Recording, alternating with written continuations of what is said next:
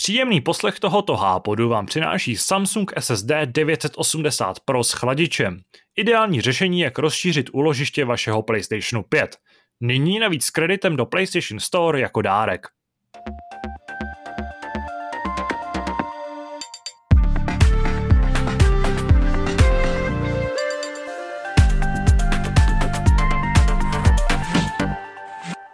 V novém roce 2022 vás zdraví redakce Hrej.cz u další epizody podcastu Hápot. Tentokrát s pořadovým číslem 828 a po dvou vydatných eh, podcastech, kde se sešla celá řada účastníků, kteří diskutovali o nejlepších hrách eh, roku 2021, se scházíme zase v takové trochu komornější sestavě. Opět jsou kluci trochu vytížení, ale můžeme z toho udělat takový novoroční, eh, řekněme, není úplně nový rok, ale nový rok začal a je to první hápot do roku, tak můžeme udělat takový speciálek, u kterého vás zdraví Tadeáš, ahoj, a společně se mnou tady dneska bude diskutovat i Kuba. Nazdár. Uh, sice vy jste poslední hápot slyšeli zhruba před týdnem, ale pro nás tady přišla taková docela velká odmlka, protože jsme vlastně hápody 825, 6 a 7 natočili v podstatě v jeden den, takže jsme si pak mohli dát od povídání na mikrofon docela dlouhou pauzu. A nevím jak u Kuby, ale třeba moje hlasivky tu pauzu docela potřebovaly, takže hmm. jsem za ní, za ní byl rád. A uh, my jsme teda mezi tím taky mohli, a samozřejmě nejenom proto, ale i proto, že byly svátky a byl trochu větší klid. A jednak jsme samozřejmě si dávali pauzu sami o sobě, ale tak trochu si dával pauzu i průmysl jako takový, moc se toho nedělo. Tak jsme mohli načerpávat sílu. Co ty, Kubo, načerpá se sílu a jsi připravený na další rok herních událostí, novinek, recenzí, preview a podobných eh, laskomin, na který jsme uh, denodenně zvyklí? Jasná věc. Jsem vlastně rád, že dneska si uděláme jako bilanci novoroční, protože si aspoň řekneme, co nás všechno čeká v tom letošním roce. Už jsme tak eh, nakousli vlastně, ještě než jsme začínali nahra, začali nahrávat, tak jsme nakousli ten rok, jsme si prošli nějaký, nějaký souhrny, které už vyšly a zjistili jsme, že vlastně by to mohlo být docela zajímavý letos. Ač teda to mohlo vypadat, eh, že, že pandemie stále řádí a že, že vlastně spousta her byla odložena na bůh kdy, tak eh, hmm. přece jenom se tam něco najde. Uh, ty jsi to uh, rovnou odpálil, uh, že ano, dnešní epizoda bude taková bilanční. Budeme se zabývat rokem 2022 a tím, co od něj čekáme. Vlastně je zajímavý, že právě když jsem přišel s tímhle s tím nápadem nebo tématem těsně před natáčením a povídali jsme si o tom v takovém tom našem jako prologu, než jsme začali nahrávat, tak Kuba připomněl, že jsme v loňském roce, tuším v lednu, protože to bylo opravdu velký sucho, vydávali takovou sérii článků, co čekat od jednotlivých velkých eh, hráčů na poliherního průmyslu v roce 2021, eh, čili v tom uplynulém. A teď jsem si prošel třeba můj článek o Microsoftu a je docela zajímavý, že teda, nebo takhle, doufám, že letos, nebo dneska konkrétně, eh, se trefíme o něco líp než minulý rok, protože zas tak moc toho nebylo. Co se týče těch věcí, které byly třeba potvrzené, tak zrovna tam se teda jako všechno nějak vyplnilo. Eh, dokonce jsem si tam dovolil uh, tak nějak jako zajímavě odhadnout, že v roce 2021 vyjde nová Forza Horizon a to se nakonec bez, bez výhrad splnilo. Dokonce jsem přesně uhád, jakým způsobem bude oznámená a kde vyjde. Takže uh, ne, že by to teda byla nějaká extrémně jasnovědecká záležitost, protože zhruba takhle prostě ten vývojový cyklus byl u čtyřky, tak jsem se prostě jenom nechal inspirovat, ale tam jsem se trefil, a to je tak jediná věc, která mi vyšla z mých, z mých typů. Uh, ještě připomenu, že jsem třeba typoval, že by mohlo Xbox nebo Microsoft koupit uh, Codemasters, ale tehdy už bylo skoro jasný, že půjdou k EA a odhadoval jsem, že by třeba mohli koupit Gearbox. A to jsem se trefil tak na půl, protože Gearbox skutečně přešel, ale byla to ta špatná strana, protože kdybych typoval Tencent, a měl bych pravdu a je fakt, že to je taková firma, u který si eh, nějakým tím velkým nákupem můžeš být eh, skoro jistý. Tak třeba Microsoft koupí Tencent. Uh, to by byl velký zvrat, ale myslím, že když už, tak by to bylo spíš naopak. Uh, pamatuješ si ty na nějaký svůj typ z loňského roku zhruba před 365 dny, uh, který se buď to vyplnil, anebo naopak si střílel úplně mimo? A já si pamatuju, že jsem dělal souhrn třeba k Ubisoftu, co očekávat na ten další rok. Hmm. Trefil jsem tam Riders Republic, ale z těch sportovních her jsem tam, myslím, střílel na slepo ohledně Roller Champions Mm-hmm. Uh, zmiňoval jsem tam taky Prince, který taky nevyšel, že jo, a Bůh ví, kdy vyjde.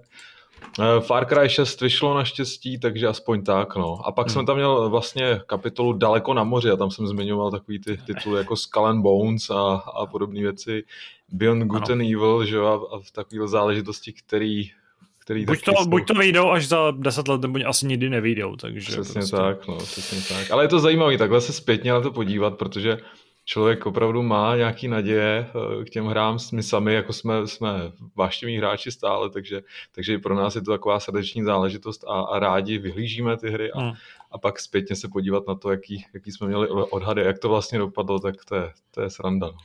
Ještě než se do roku 2022 pustíme, tak eh, samozřejmě nemůže chybět eh, tradiční okénko toho, co jsme hráli a čím jsme se bavili eh, během, během svátků. Já tím klidně začnu, protože tady vlastně teďka ta naše hierarchie toho, kdo tady byl nejdíl, úplně fungovat nemůže, protože teoreticky to byl asi ty, protože já jsem byl poslední, kdo se rozloučil v posledním háporu, ale to už je samozřejmě velký němrání. Okay. Já mám vlastně dvě hry, kterým jsem se věnoval v tom, v tom prostředí, protože jsem si jinak jinak dával od her spíš voraz, spíš jsem jako odpočíval od, od obrazovek a, a od, uh, od nějakého to, od tohle z toho druhu zábavy. Ale uh, v, vlastně během Vánoc jsme si koupili Moving Out, protože nás vlastně bavilo Overcooked na Switchi. A pro čtyři jsme potřebovali hru. To, to je taková, taková zajímavá povinnost, nebo potřeba, když obvykle, jako když máš hry pro víc hráčů, tak potřebuješ ty jako hráče k sobě. Ale tady byl opačný problém, že jsme sice byli čtyři, ale neměli jsme vlastně moc co hrát. A potřebovali jsme to teda na Switch. Nakonec eh, jsem takhle jako našel, že existuje právě Moving Out, což je velmi zjednodušeně řečeno overcooked, ale místo vaření tam stěhuješ. A je to od studia, jehož jméno jsem úspěšně zapomněl, protože tuším, že se to jmenuje SMG, je to nějaký australský malý tým, ale vydavatelem je uh, Team 17, který uh, určitě znáte. A uh, Moving Out je teda podobně kouzelná záležitost, jako je právě Overcooked, má to i s podobnou stylizaci, ale ta premisa je samozřejmě trochu, o, o velmi, velmi mírně jiná. Uh, ty základní hratelnostní vlastně prvky zůstávají stejný, tam tu, takový ten pilíř té hratelnosti tvoří kooperace, a časová tíseň a to, že se to hrozně blbě ovládá. To jsou vlastně tři věci, které jsou prostě charakteristické pro Overcooked a tady to je taky. Zároveň ale ta hra vlastně jako strašně primitivní. Takže vy uh, vlastně s takovou dodávkou se svojí stěhovací firmičkou objíždíte město, uh, vždycky vlastně přijdete k nově odemčenému nějakému baráku a z něho prostě musíte velmi jednoduše vystěhovat všechen nábytek, který, nebo takhle, všechen označený nábytek, ale v těch domech samozřejmě i spousta nábytku, který vystěhovat nemusíte. Vtip je samozřejmě v tom, že řadu nábytku můžete prostě vzít a odníst ho, jako je nějaký stolek, krabice. Některý krabice jsou křehký, takže když je hodíte na zem, tak se rozbijou, mm-hmm. což uh, nakonec vlastně není až takový riziko, jak to zní. Ale to největší zábavou je samozřejmě, že si musí stěhovat nějaký velký věci, jako jsou gauče, televize, uh, postele a já nevím co, lednička, to jsou jako těžký, těžký předměty, který ty vlastně musíš dost často i z toho domu dostat nějakým dost divokým způsobem. Prostě typicky, ty když vlastně stojíš z obou stran na, na nějakého předmětu a držíš ho, tak ho můžeš jako rozhoupat a házet. Takže takhle se to po chvíli zvrhne v to, že eh, prohazuješ ledničku v oknem a, a podobně musíš pak vlastně všechny ty věci ještě narvat do toho auta, protože tam je eh, dost často problém v tom, že sice těch předmětů máš jako docela, že no takhle, že těch předmětů je fakt hodně, eh, jsou docela objemný a ten prostor v tom vlastně na autě, který musíš odvíst, tak je docela, docela titěrný. Takže ty do něj musíš ty věci pak nějakým způsobem naložit. Samozřejmě v těch více lidech je to jako velká zábava, Plus ještě specifický prvek třeba v tom, že eh, je tam třeba level na farmě, kde ty vlastně stěhuješ do toho auta eh, zvířata, který různě pobíhají kolem, prasata tam taháš, slepice, bejka, který ho musí níst dva lidi, musíš nějak zabarikádovat v tom autě. Těch proměných je tam spoustu a je to taková strašně frenetická, docela teda vyčerpávající zábava, a pokud, eh, pokud máte rádi Overcooked a máte po ruce uh, nějaký spoluhráče, v jednom bych si dovolil tvrdit, že to asi nebude moc velká zábava. A možná i ve dvou hráčích to úplně nebude ono. Tohle je opravdu věc, která uh, naplno projeví svůj potenciál až u tří až čtyřech spoluhráčů a u toho vzniklého úplně neuvěřitelného chaosu. Upřímně to nevím, jak... trochu Gang Beasts, to tam taky, čím víc lidí je na hmm. ploše, tak tím je to lepší. Měli jste k tomu ty DLCčka, já jsem koukal, že vyšlo Moors in Paradise, myslím, že se to jmenovalo. Uh, ne, my jsme ještě nestihli ani dohrát ten základní, jo, jo. základní balík, ale ta hra byla jako vlastně ve slavě, takže stála asi 100 korun a každý to DLCčko stálo asi 8 korun k tomu, takže bylo parádní slova na, na Switchi. A myslím, že za toto, jako, určitě se to vyplatí, vyplatilo za tu cenu a je to, je to skvělá zabava pro větší partu. Navíc právě tím, jak je ta hra jako jednoduchá konceptem na ovládání, tak uh, se dá samozřejmě jako ovládat na, na tom Joy-Conu jednom, což je super. Na druhou stranu teda ovládání je takový těžce toporný, což je asi účel designový, je to trochu jako overcooked. Takže třeba právě ten problém v tom, že se musíš postavit k nějakému předmětu z dvou stran, jako proti sobě a chytit ho správně, tak dost často je docela jako neřešitelný, nebo je to prostě náročný, eh, když tě tlačí čas, tak je to ještě horší a to tam dává tu, tu, tu správně frenetickou prostě ten, to koření to, té zábavy. A pokud jste právě třeba v Overcooked zvyklí na takový to, že na sebe všichni řvou, dělej, dělej, hoď to sem, prostě na kraji mi rajče, tak to tady budete zažívat úplně stejnou měrou. Takže prostě to je ideální, když potřebuješ nastartovat vánoční atmosféru. Přesně tak, nebo když potřebuješ nastartovat prostě usínající rodinu na silvestrovský večer. Uh, druhou hrou, kterou jsem, uh, která je teda z úplně jiného, uh, jiného hrníčku, uh, i když no, uh, sdílí taky takovou nevážnost, respektive takovou spíš uměleckou, uměleckou ambici, uh, tak je The Artful Escape, což je uh, vlastně hra z loňského roku, která získala docela velkou pozornost při, při předávání různých cen. Především za právě nějaký umělecký směřování, za nějakou stylizaci. Pardon. A uh, já jsem zjistil, že eh, se vyskytuje v Game Passu, když jsem se tak jako nudil, hledal jsem, co bych si mohl zahrát. Vedle toho jsem si ještě stáhnul právě Psychonauts, ale k něm jsem se ještě nedostal, takže to je hra, která tady v minulém, minulý invazi, nebo v uplynulý invazi zaznívala poměrně často.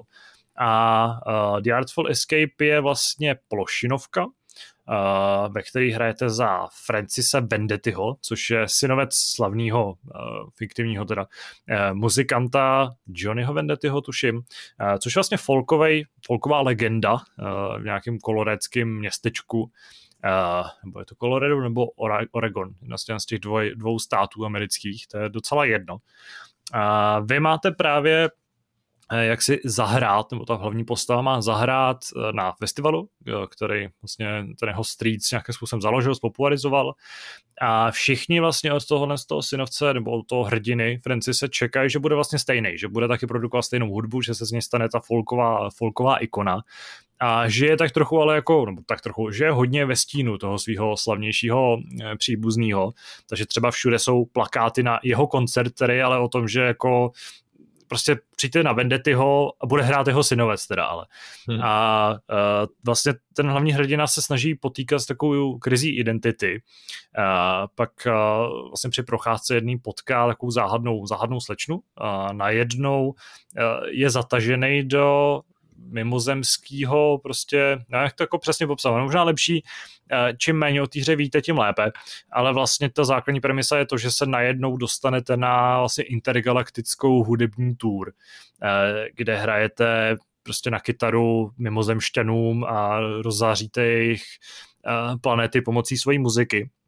A tam vlastně ten, ten klíčový herní prvek je v tom, že procházíte typicky plošinovkově levely, který jsou teda velmi jednoduchý, vlastně čistě z hratelnostního hlediska ta hra není nějak komplikovaná, není jako vůbec komplikovaná, není ani moc obtížná, pokud máte rádi nějaký jako náročný plošinovkový pasáže, tak tady asi na ně úplně nepřijdete. Ale to hlavní gro spočívá právě v, v tom propojení s muzikou, v tom, že uh, vlastně Francis, když stisknete nějaký tlačítko konkrétní, tak vlastně začne vyhrávat na kytaru takový hodně sci-fi elektronický riffy a vy nima vlastně můžete ovlivňovat to prostředí, můžete prostě rozsvěcet lampy, začnou kolem vás tancovat zvířata nebo nějaký stvoření, které zrovna žijou na té planetě. A v nějakých předemdaných eh, momentech prostě pomocí ovladače vlastně děláte takový velmi základní kombinace, kombinace tónů. Ještě jim můžete dávat svoji vlastně tempo, nebo svoje vlastní tempo a pomocí toho v zásadě porážíte bosy, jestli to tak lze úplně nazvat. Hmm. Vy, vy jako neporážíte, vy je prostě roztancujete a tím je vlastně přesvědčíte o tom, že jste dobrý muzikant. A nebudu záměrně asi... nenásilná hra, to, to se uh, nevidí. No, jako v zásadě jo, prostě tam hmm. opravdu jde o ten průchod tím příběhem, který je zajímavý. A ta hra má úplně fenomenální uh, jednak ozvučení, jako sound design i, i soundtrack jako takový je prostě skvělý. Ty samozřejmě, když probíháš těma levelama, tak na pozadí hraje muzika, do té ty můžeš ještě jako hrát ten, ten riff, takže ji tím vlastně ozvláštníš a pak si vlastně můžeš ještě ty svoje tóny v některých těch pasážích uh, sám vymýšlet a je to prostě takový jako opravdu umělecký, oddechový a velmi, velmi pohledný zážitek. Hmm. Takže možná si o tom nic víc nezjišťujte, dejte tomu šanci, nechte se překvapit tím, co, co ta hra skrývá a myslím, že to je takový možná až jako trochu pozpomenutý drahokam loňského roku. Je mi trochu líto, že jsem si ho nezahrál dřív, než byla invaze, kde jsem teda tu hru taky zmiňoval, protože jsem ji viděl aspoň na trailerech a na snímcích, ale v téhle fázi bych ji asi nějakým způsobem prosazoval mnohem, mnohem drsnějc než třeba v kategoriích nejlepšího designu nebo sound designu, než eh, jsem to udělal někdy před, těma, eh, před tím měsícem, kdy jsme natáčeli invazi. Já Takže... teda nemám osobní zkušenost, ale slyšel jsem k tomu vlastně podobné věci. Eh, hmm. Lidi, co to hráli, tak povídali, že vlastně to ovládání je vyloženě primitivní, že si tam vystačíš vlastně pomalu, já nevím, s jedním tlačítkem nebo se dvěma a, hmm. a hraje se to skoro samo, ale, ale ten zážitek ve finále je strašně pěkný. No. Jo, je to prostě opravdu taková večerní jednohubka, ona ta hra ani není nějak strašně dlouhá a v tom Game Passu je to prostě fakt jako fantastická příležitost si to jenom stáhnout, dát si prostě večerní tady tu seanci a, a uvidíte, jestli se vám to bude líbit nebo ne. Pro některý hráče to asi může být trochu nestravitelný, protože ta stylizace a třeba ten design toho světa, příšer, i takový trochu avantgardní styl vyprávění toho příběhu, nebo i ta samotná jako pointa asi nemusí být pro takový ty víc uh, nevím, jak nějaký použít správný slovo, prostě pro hráče, který mají rádi takový ty věci zasazený do nějakého lehce pochopitelného kontextu úplně, uh, úplně příjemný. Ale naopak, pokud prostě máte rádi třeba Bovýho, máte rádi takový ty jako hrátky s uh, univerzem, s nějakou myšlenkou hvězd a, a podobně, tak tady se budete prostě cítit jako doma. Pro takový lidi podle mě to je naprosto uh, fenomenální zážitek. A obecně pokud máte rádi hudbu a pokud nejste vyloženě jako vysazený na nějaký jako tvrdý rockový styl, nějaký jako metalový styl, nebo naopak, pokud nejste jako čistě nějaký rap, rapový fanoušci, tak si myslím, že to k vám prostě promluví, jenom tím, jak vlastně je, ten, je tam ta láska k hudbě zpracovaná. Hmm. Takže to je za mě, to bylo za mě uh, zábava herní posledních týdnů, pokud jsem seděl u konzole a něco hrál. OK, já na tebe navážu. Já teda se přiznám, že jsem se hrám tolik nevěnoval přes ty svátky, přece jenom jsme ten volný čas využili trošku jinak, ale čas jsem si přece jenom našel na Deathloop, který vlastně eh, mi tam zbyl z minulého roku. Hmm. Eh, po téhle hře už jsme se bavili několikrát, David o ní vyprávěl, mluvili jsme o ní v invazi, takže, takže vlastně se zdráhám povídat ještě něco navíc, ale, ale zpětně musím říct, že mám velkou radost, že jsem Davida podpořil v invazi, protože protože mi teď Deathloop dělá velkou radost. Mám k tomu jistý výhrady, vadí mi třeba umělá inteligence, jsou tam takový pasáže, kdy, kdy mi to přijde až neuvěřitelný, že, že se chová, jak se chová. Jsou tam třeba eh, místnosti, kde máš dveře, které eh, reagují na pohyb, otevřou se automaticky. A ty, když když vyprovokuješ ty nepřátelé a začnou po tobě střílet, tak stačí, že ty dveře se zase zavřou a pro ně to znamená, jako, že jsi pryč a že nebezpečí ustalo a že už se asi nevrátíš pravděpodobně. Jo. Takže to je takový zvláštní. Se mi zdá, že to je takový problém, který se objevoval já nevím, pět, deset let zpátky a že dneska už bych něco takového vlastně ani nečekal ve hrách. Ale to tady prostě je. E, takže to mě vlastně trošku překvapilo. Eh, musím pochválit eh, systém nápovědy, který je eh, vlastně integrovaný do PlayStationu. Hmm. Je to vlastně novinka u PlayStationu 5. Pryč jsou ty časy, kdy člověk musel, musel hledat nějaký průchody třeba tou hrou, aby si našel prostě tu konkrétní pasáž, kde se třeba zasekne. U toho Deathloopu obzvlášť teda je to důležitý, protože eh, to je hra, která tě trošku nutí přemýšlet o tom, co ty tam děláš, co se tam děje. Máš tam k dispozici různý záznamy v deníku, kde se skrývají informace, které ty potřebuješ, aby se posunul dál. Jsou to třeba různý kódy ke dveřím a další věci. A ono ti prostě stačí kliknout si na tlačítko, otevře se ti menu, kde máš kde máš vlastně eh, tracker, který ti ukáže, kde seš zrovna v té hře, v jaký seš eh, části a, a konkrétně tu misi ti ukáže zhruba kolik procent ti zbývá do konce. Hmm. A přímo tam máš ukázaný ten moment, který ty musíš momentálně splnit a máš hned prostě na dlani ten obrázek nebo video, kde máš ukázáno, co vlastně je potřeba udělat. A ještě k tomu je tam vlastně popis od vývojářů, takže, takže opravdu si s tím dali velkou práci a je to úžasný. Je to prostě geniální nápad eh, tohle udělat. Si myslím, že, že vlastně se, se to podařilo úplně na jedničku a funguje to úplně skvěle. A jsem za to rád. Pak jsem, jsem, než jsem si uvědomil, že mám vlastně zaplacený plusko a že si tu nápovědu tam můžu najít, tak do té doby, protože jsem se tam samozřejmě zasekl eh, v té počáteční fázi a říkám, tyhle, tak budu muset procházet zase nějaký tady věci na YouTube a, a nakonec jsem si uvědomil, že ta nápověda tam vlastně je a měl jsem z toho velkou radost, protože protože takhle si člověk vlastně uh, dokáže do, já nevím, deseti sekund přijít na to, Eh, kde je ten problém a jak se posunou dál. Takže velká radost, velká pochvala eh, za to, jak je to zpracovaný, eh, je to, je to fakt skvělý. A co se týče... Já jsem nezaznamenal, promiň, jestli máš no. teda dohráno už, nebo... Ne, ne, ne, nemám, ale já si myslím, že jsem tak zhruba v polovině, bych řekl, hmm. takže ještě mám před sebou docela velký kus, no. Myslím si, že jsou tam věci, které jsem ještě pořádně ani neobjevil, jak vlastně funguje celý ten svět, jsou tam jsou tam nějaké zákonitosti, možná nejsem ani, ani v té půlce, možná bych kecal, jo, a mm. jsou tam ještě věci, které postupně objevuju, ale co se týče jednotlivých těch záporáků velkých, který máš likvidovat, tak, tak už, už jich pár, eh, pár zemřelo, takže, takže v tomhle už jsem se trošku posunul. No. A jinak, jinak super pocit, jo, že jak jsem tady minule říkal, ta střelba je prostě úplně fenomenální, z toho mám velkou radost. I skrze ty základní zbraně, jo, jaký to udělá efekt, jak ti zavibruje ten ovladač hmm. a všechno, to je prostě skvělý. Takže velká radost. Čeká na mě Mass Effect, to je další věc, na kterou se těším. Koupil jsem si tu remasterovanou trilogii, takže takže se teď chystám zase eh, se vrátit do herní historie, takže, takže vlastně se tak trošku těším, až eh, dohraju Deathloop. Vlastně se to ve mně trošku pere, jestli bych měl teď už rozehrát Mass Effect, nebo, nebo si nejdřív splnit Deathloop. Eh, je tam to riziko, že když se pustím do Mass Effectu, tak se k Deathloopu vrátím třeba až zase koncem příští, letošního roku, takže, takže bych měl spíš asi splnit nejdřív Deathloop. No. Tak nevím, trošku se to ve mně pere teď. Máš nějaký plán na Mass Effect, jak budeš hrát, jak k tomu třeba budeš přistupovat, nebo to necháš plynout tak nějak jako... No já jsem, já jsem zjistil, že, nebo když jsem vzpomínal, jak jsem tu trilogii hrál tehdy, hmm. tak jedničku jsem zkoušel velmi letmo, myslím si jako, že tam bylo jenom pár úvodních misí a pak mě to pustilo. A víc času jsem strávil s dvojkou, kterou jsem mi dotáhl do konce a a trojka, to už mi zase úplně utekla, jo.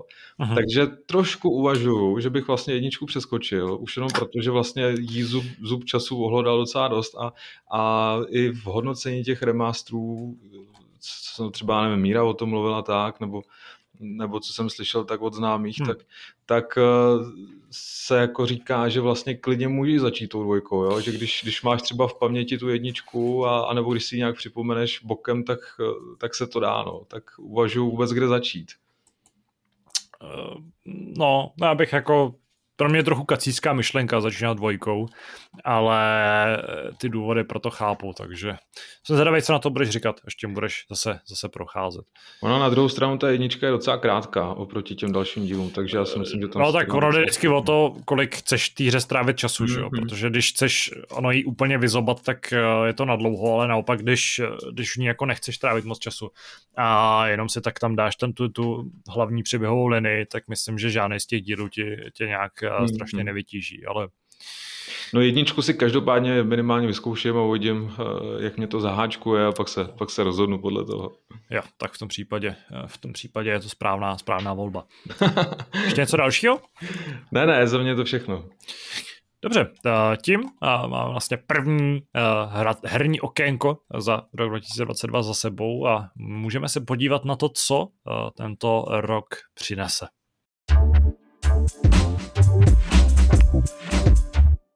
Obvykle se v tenhle moment ohlížíme za uplynulým týdnem v rubrice Stalo se, tentokrát, jak už jsem před chvílí, no, před znělkou avizoval se, ale podíváme spíše do budoucnosti, takže by se ta rubrika klidně mohla jmenovat Stane se v roce 2022, hmm. nebo by se možná mohlo stát. Možná bychom v tomhle mohli pokračovat po celý rok, že bychom věštěli do budoucna. Vlastně. Ano, myslím, že minimálně jako zhruba tak do, do nějakého března možná by to bylo trošku jako repetitivní a potom Aha. taky teda během léta ale uh, každopádně ano, a jste asi, asi poznali, tak se budeme ohlížet, nebo ne, budeme se ohlížet, nebudeme se ohlížet, naopak se budeme, uh, budeme rozhlížet uh, do dály, protože uh, začíná nový herní rok, začíná další sezóna herní, uh, ve který přijde samozřejmě celá řada zajímavých releaseů, nebo v to aspoň můžeme doufat možná velmi rychlé schrnutí uh, loňského roku, který byl takový ve vš- v mnoha ohledech speciální. Uh, I loni mělo být docela dost zajímavých her ale dost často z toho bylo takový to vágní, vágní čísílko 2021, možná late 2021 a dost často pak během roku přicházely oznámení, ano, odloženo, ano, odloženo, ano, odloženo, ať už se to týkalo třeba spousty exkluzivit od Sony,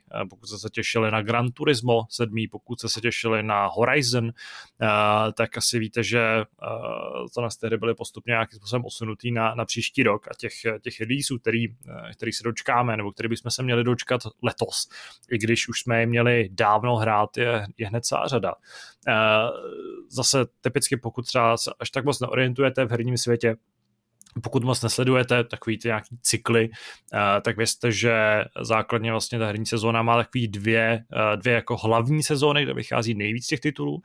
Je to ta jarní, která začíná, řekněme, koncem února a, a pak se táhne do nějakého května a pak je to ta podzimní sezóna, která začíná, řekněme, někdy po prázdninách, eh, kolem září, koncem září a, a plyne až do listopadu, maximálně do začátku prosince. Mezi tím jsou takový klidnější období, do jednoho z nich jsme třeba právě teď, nebo jsme v zásadě někde uprostřed toho, toho zimního klidu, těch her moc nevychází ale uh, sem tam se tak něco najde. Uh, zase se otevírá okénko pro takové ty menší firmy a menší vydavatelství, které můžou využít tý, uh, toho menšího zájmu o hry nebo toho většího sucha a přijít s nějakou peckou, jako to třeba loni udělali IO Interactive s třetím Hitmanem, což byl hmm, vlastně hmm, z prvních, jeden z prvních vlastně releaseů loňského roku který nakonec se ukázal být suchý a na tu hru jsme pak aspoň mohli vzpomínat dobrým.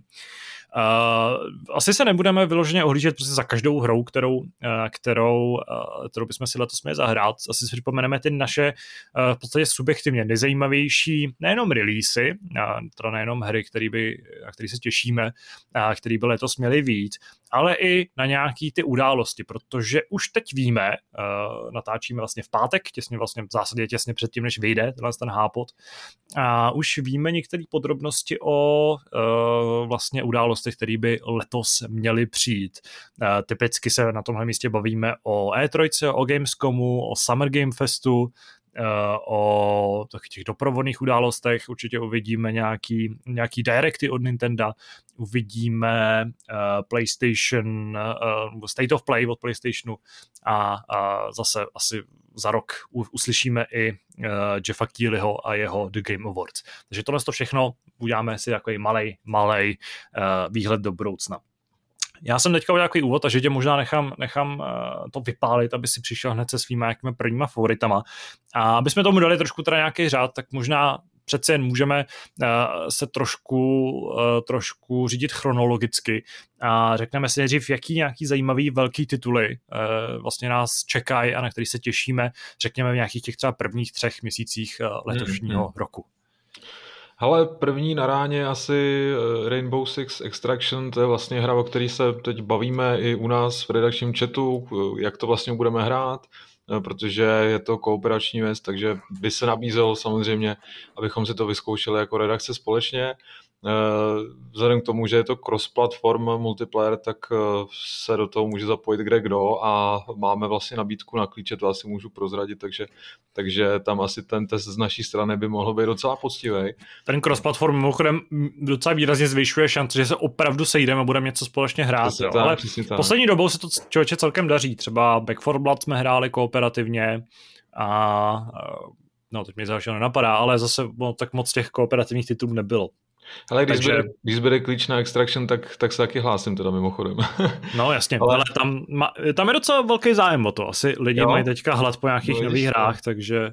Ale tak nějaký klíče ušetříme, protože tahle hra se vlastně objeví hned od prvního dne v Game Passu, takže, takže si myslím, že, že pokud teda to nebudete hrát s nějakým předstihem, tak eh, by se někdo mohl připojit třeba později, uvidíme ale e, co vlastně vůbec říkáš na tenhle krok? Mně se zdá, že vlastně Ubisoft, e, to je vlastně jedna z událostí možná tohoto roku, když se budeme ohlížet na nějaký předplatitelské služby hmm. a máme tady Ubisoft Plus, tak se vlastně povídá o tom, že, nebo už je jasný, že Ubisoft Plus se zařadí vlastně do nabídky na Xboxu, bude to vlastně samostatná služba, kterou si hráči budou moci předplatit, stejně jako Game Pass Eh, Milně se vlastně mluvilo o tom, že, že by ta služba měla být přímo součástí Game Passu, jako je hmm. nyní EA Play. Není samozřejmě vyloučeno, že se tomu tak nestane do budoucna, ale eh, teď, eh, teď se vlastně mluví jenom o tom, že to bude samostatná, samostatná služba. Takže to je jedna věc a co se týče, co se týče toho, toho Extraction, já mám trošku takový podezření, že, že Ubisoft eh, té hře moc nevěří. On když vlastně o ní mluvil, že se zařadí do té nabídky, tak říkal, že, že z jeho strany je to vlastně takový gesto, že, že že Game Passu věří a, a že to je vlastně velká výhoda pro hráče. Ona je to velká výhoda hlavně teda pro Ubisoft a pro Extraction, protože tam nakonec teda nebude mít žádnou velkou nozi o, o hráče. Hmm. A víme, že, že ta hra byla poměrně problematicky přijímaná, když, když ji oznámili, když se objevily nějaký první testy a, a ta, to přijímání ze strany hráčů není úplně asi takový, jak by se Ubisoft představoval, nebo já, já to aspoň takhle vnímám. Uh, já jsem chtěl ještě malý komentář k tomu, uh, k tomu Ubisoft Plus. Mě k tomu napadá jenom to, že se spíš divím, že to trvalo tak dlouho, než se vlastně mm-hmm. tato služba dostala i na Xbox, uh, nebo obecně na konzole, protože mi přijde, že konzoloví hráči jsou právě třeba skrz Game Pass, uh, skrz EA Play, který tuším původně ještě pod názvem Go, teď už teď si teda nespomínám, jak se jmenoval, ten původní název uh, uh, EA, no. To se dřív jmenovalo jinak ještě, jo? No jasně, ale teď si nespomenu, nespomenu na to jak. A právě přišel na konzole a konzoloví hráči jsou docela dobře naučený i, a právě třeba i skrz Gold, skrz Plus si vlastně předplácet ty služby. A vlastně mi nedává smysl, proč by teda Ubisoft Plus měl být jenom na počítačích a proč ta služba už dřív třeba nepřišla na konzole, kde samozřejmě ta, ta uh, kde se prostě ta zásoba těch hráčů, a zvlášť na PlayStationu ještě, uh, násobí. Takže tam, tam ten krok jako moc nechápu, respektive nechápu, proč to trvalo tak dlouho, ale ano, už máme, bude mít Ubisoft Plus a já vlastně souhlasím s tím, co se tak nějak jako šuškalo o tom, že by právě Extraction mohl být takovým tím testem toho, jestli o ty hry uh, Ubisoftu bude na, i na té platformě nebo na tom vlastně předplatným zá, zájem. A uh, z hlediska toho, jestli teda věří nebo nevěří Ubisoft uh, Extraction, tak s chodou okolností mám pocit, že když jsem tady mluvil o Back 4 Blood, tak tam bude možná dost podobná situace, protože to jsou hry, které pro, jsou kooperativní a pro svůj úspěch a pro svůj vlastně živobytí nebo životnost potřebují nutně přilákat co největší komunitu hráčů, který tu hru aspoň vyzkoušejí třeba s někým a potenciálně u ní zůstanou. A myslím, že v tomhle ohledu je prostě ta Game Pass jako totální spása pro takový titul, který podle mě spousta hráčů jak vlastně neví, co od něj čekat, neví, jestli to bude zábava nebo, nebo to bude prostě příšerná věc. A určitě by do té hry jako nezainvestovala, nebo většina by nezainvestovala předem, aby to vyzkoušela, ale tím, že tady máš tu předplatnou službu a máš prostě obrovský půl milionů předplatitelů, který tu hru navíc uvidějí teďka v té nabídce jako highlightovanou, že, že, že jako můžeš si tady vyzkoušet, vyzkoušet tu novinku, e, i kdyby třeba se o, o hry od Ubisoftu moc nezajímali, nebo konkrétně o Rainbow Six Extra Action, tak se do toho pustěj, vyzkoušej to, Ubisoft se pak může pochlubit tím, že prostě se tu hru vyzkoušelo x milionů hráčů a třeba z nich nějaký procento zůstane, zakoření v týře, začnou si ji užívat, přijdou i nějaký víc casual hráči, který to třeba baví víc než eh, hardcore hráče, pokud ta hra bude nějakým způsobem hmm. v tomhle ohledu jako specifická nebo špatná nebo dobrá. A, a je to vlastně uh, jako naprosto, naprosto naprosto validní a chytrý krok. A to je to dopadne, jestli se prostě plus brzo podívá i do, do Game Passu, to je samozřejmě otázka, může to chvíli trvat. Na druhou stranu Ubisoft taky teďka jako má, je v pozici toho, že uh, musí tak trochu hasit problémy, protože uh, konec loňského roku se tak trochu nesve znamení NFT a vlastně nějakých těch problémů z reakcí na, na, na, ten, na tu jejich službu Quartz, která nebyla přijatá asi tak, jak si Ubisoft představoval, takže teď je prostě čas předcházet si hráčům a, hmm.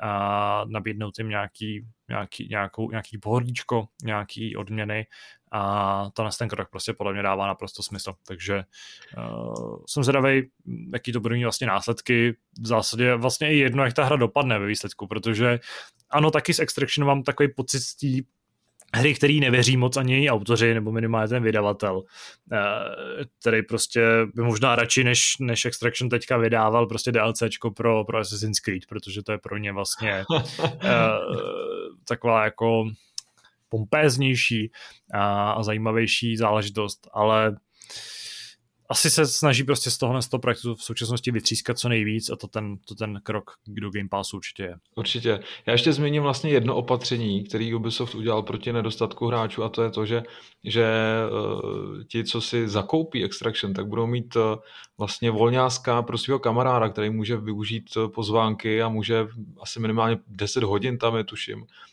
si zahrát a pak se rozhodnout teda, jestli do té hry investuje taky nebo ne. Takže, mm. takže to si myslím, že je taky vlastně docela, docela fajn, že, že si vlastně můžeš otestovat takhle gratis s nějakým kámošem, jestli tě to vlastně vůbec bude bavit. Mm. On ten boj o, o hráče se prostě stupňuje a opravdu, abys, abys byl schopný nalákat uh, davy a do něčeho, co prostě není etablovaná věc, jako je multiplayer GTA nebo, hmm. nebo hmm. Fortnite, tak i u značek, jako je Rainbow Six, která teda zdaleka není žádnou novinkou, tak je docela problém. Takže mm, Myslíš, to... Že, že, to bude, že, že to bude lákat hráče, kteří jsou teď zaháčkovaný v Siege? Já jsem si jistý, že tam bude velká, velký krytí a že to určitě řada hmm. z nich vyzkouší ale vůbec si nehodlám teda, nebo nehodlám nějak předpovídat, jestli se, jestli se tam setkají s úspěchem, nebo jaká tam bude reakce té komunity. To upřímně nevím, protože síč zase tak moc neznám a vlastně dost dobře nejsem schopný takhle zlavě říct, jako, jak moc jsou si ty hry podobný, nebo jaký tam jsou nějaký mezi nimi paralely, takže nevím, každopádně jsem věřím v to, že spousta hráčů Siege, už jenom protože to je Rainbow Six, tak se vrhne vlastně do tohle z toho nového projektu a minimálně vyzkouší, jestli by to nestálo za to aspoň vyzkoušet, nebo to zařadit jako takovou sekundární věc do svého repertoáru a tam prostě ten potenciál je, takže tam by taky Ubisoft určitě měl lovit a lákat. Určitě. Já navrhu jednu věc, asi bychom mohli vynechat různé porty a remastery, protože těch je už jenom takhle z kraje toho roku docela dost. Chystá se vlastně Uncharted, že jo. Hmm. Uh, máme God of War třeba. Ale... Přesně tak, Life is Strange, že jo, a podobné hmm. věci, ale to, to si myslím, že bychom mohli kvůli nějaký úspoře času vynechat a věnovat se hlavně těm, těm no, novějším věcem, no, novým značkám třeba. Je to taky úspora času a jednak to, že to vlastně hra nebudeme na těch počítačích, protože jsme konzolisti takže eh, to okay. je možná taky, taky docela, docela důležitý faktor. Eh, Co tam na tebe kouká dál z toho kalendáře? Hele, já si tady musím rychle, rychle mrknout do, do pomocníčku, do, do taháčku. Pro mě uh, asi nejzajímavějším releasem teďka toho uh, zase ledna, tak uh, kromě právě Extraction, který asi chci hrát, tak je pro mě určitě Pokémon Legends Arceus, což hmm. je uh, vlastně ta druhá Pokémonní hra, která byla, měla, má být v takovém tom jako v té jedné fázi společně s remakema Diamond and Pearl, uh, který vyšly už loni. A Arceus má být v mnoha lidech jako revolučním vlastně titulem pro, pro Pokémon, nebo by to tak aspoň vypadá. Uh, je to prezentovaný jako první opravdu open world RPG, tak trochu uh, přirovnávaný je to teda ve, k, k Zeldě, k Breath of the Wild.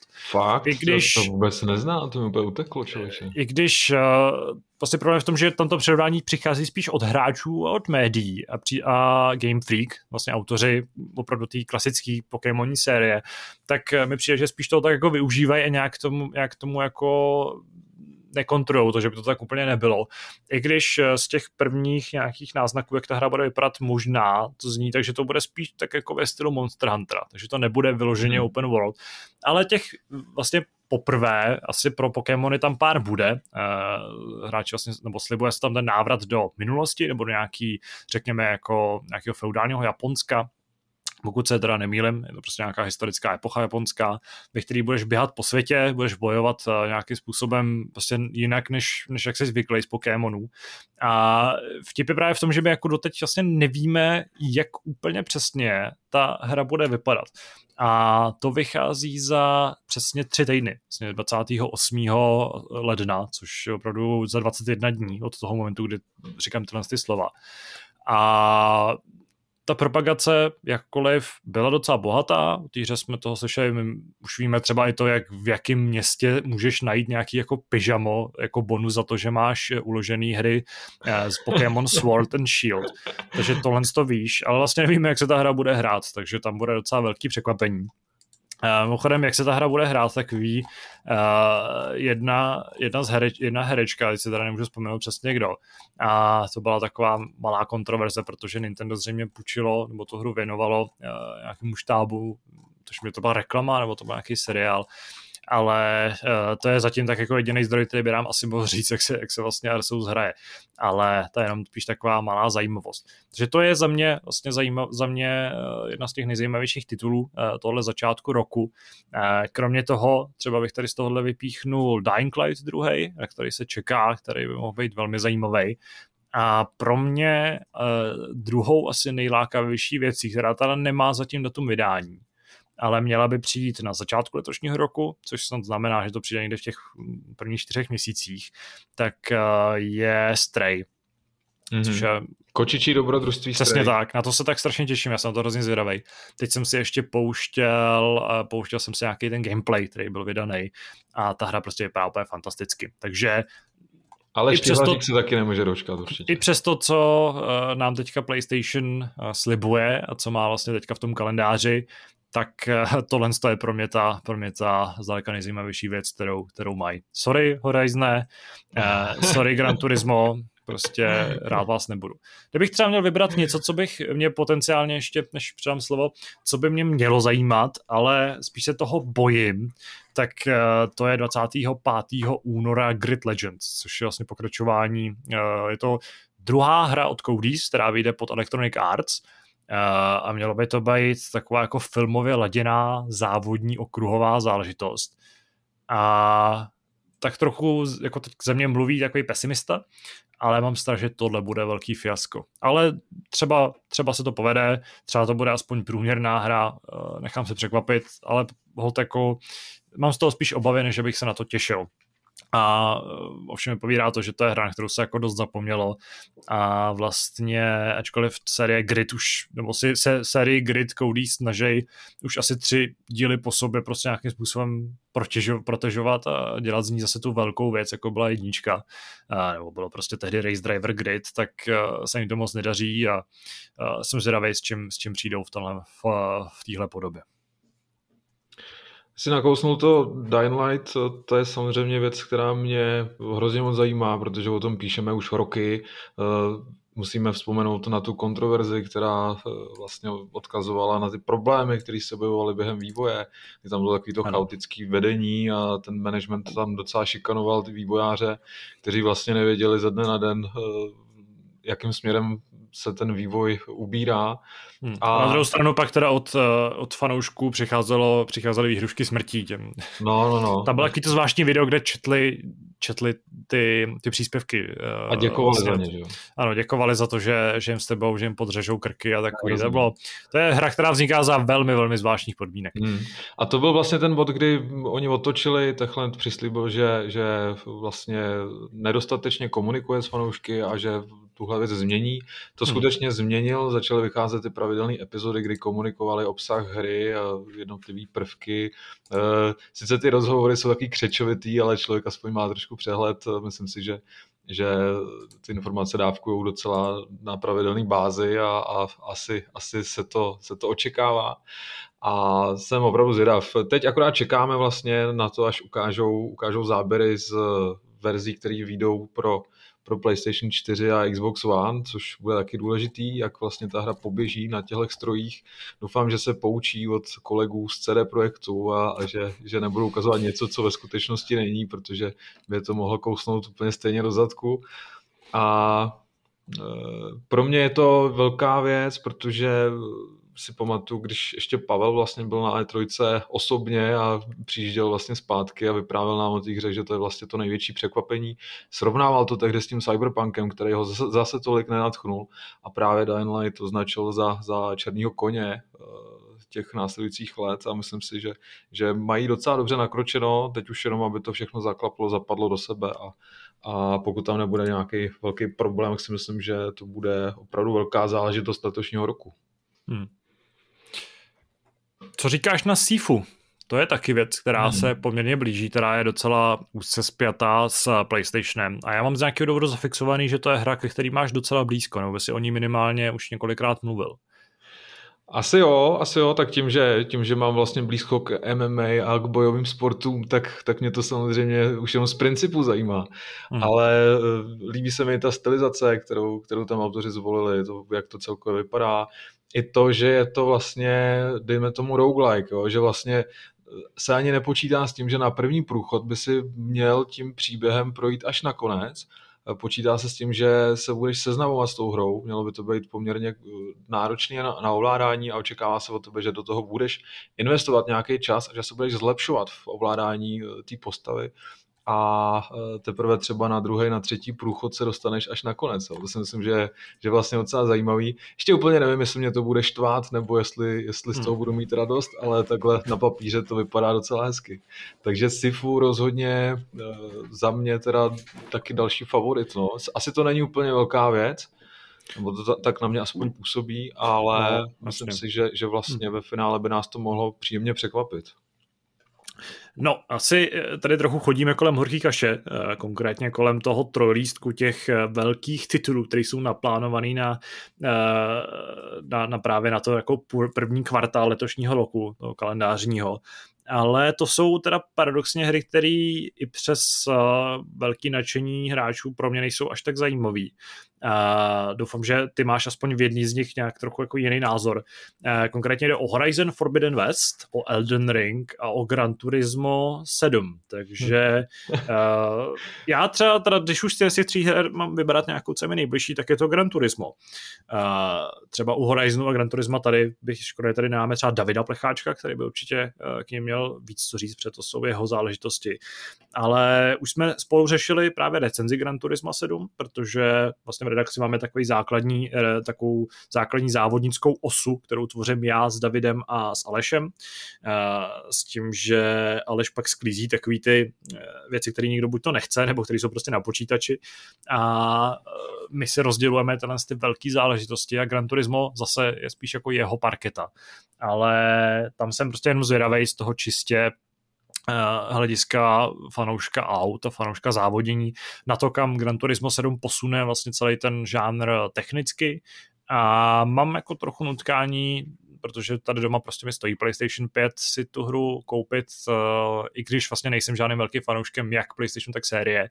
A nemám vlastně tu sbírku těch her a, a musel bych se opravdu, opravdu vlastně seznamovat s trochu jiným způsobem závodění ale jsem na to hodně zvědavý a hlavně jsem zvědavý na to, co budou hráči vlastně vytvářet za ten, za ten foto, fotogenický obsah, protože uh, Gran Turismo 7 má podle mě velký potenciál přilákat právě třeba i ne, nehráči závodních her tím, že ti vlastně nabídne ty možnosti focení v těch, v těch canvas, v těch jako hmm, nějakých jo, předpřipravených scénách a na to jsem hodně zvědavý. Takže uh, je to jaký želízko v ohni, myslím, že tady bychom se mohli dočkat velmi vysokých hodnocení a přeju vlastně fanouškům... za sekundu.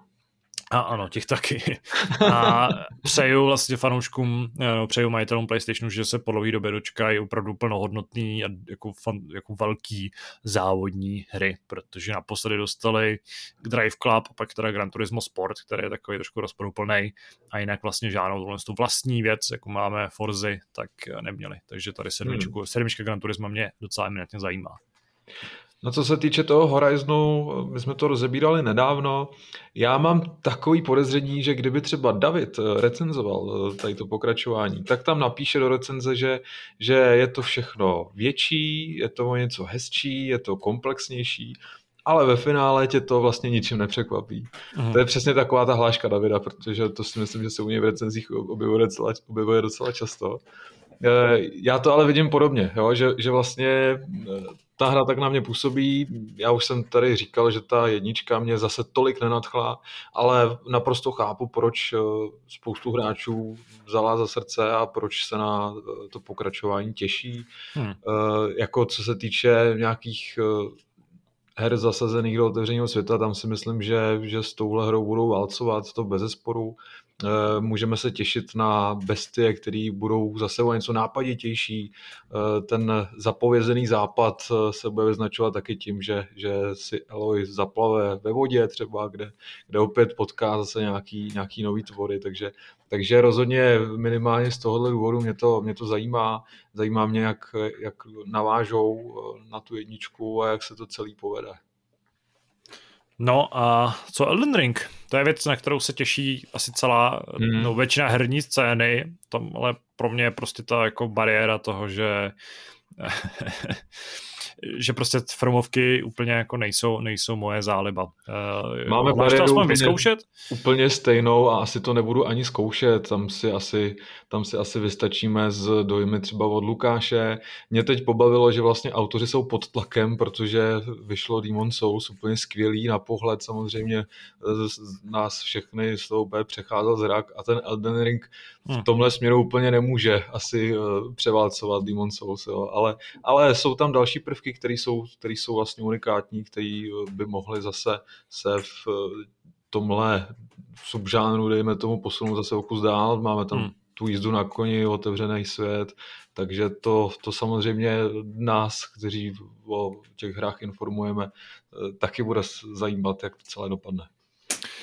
Uh, pod tím vlastně se můžeme posunout mírně z toho, z toho, z té prvních tří měsíců, protože tady samozřejmě jsou nějaký zajímavý další tituly, uh, jmenovitě třeba Weird West, Babylon's Fall, uh, nebo je tady třeba, je tady teda vydání GTA 5 na next gen konzole, a taky se dočkáme třeba Tiny Tina's Wonderlands, ale to jsou hmm. taky tituly, které třeba pro mě až tak nejsou až tak zajímavým, zajímavou, zajímavou záležitostí.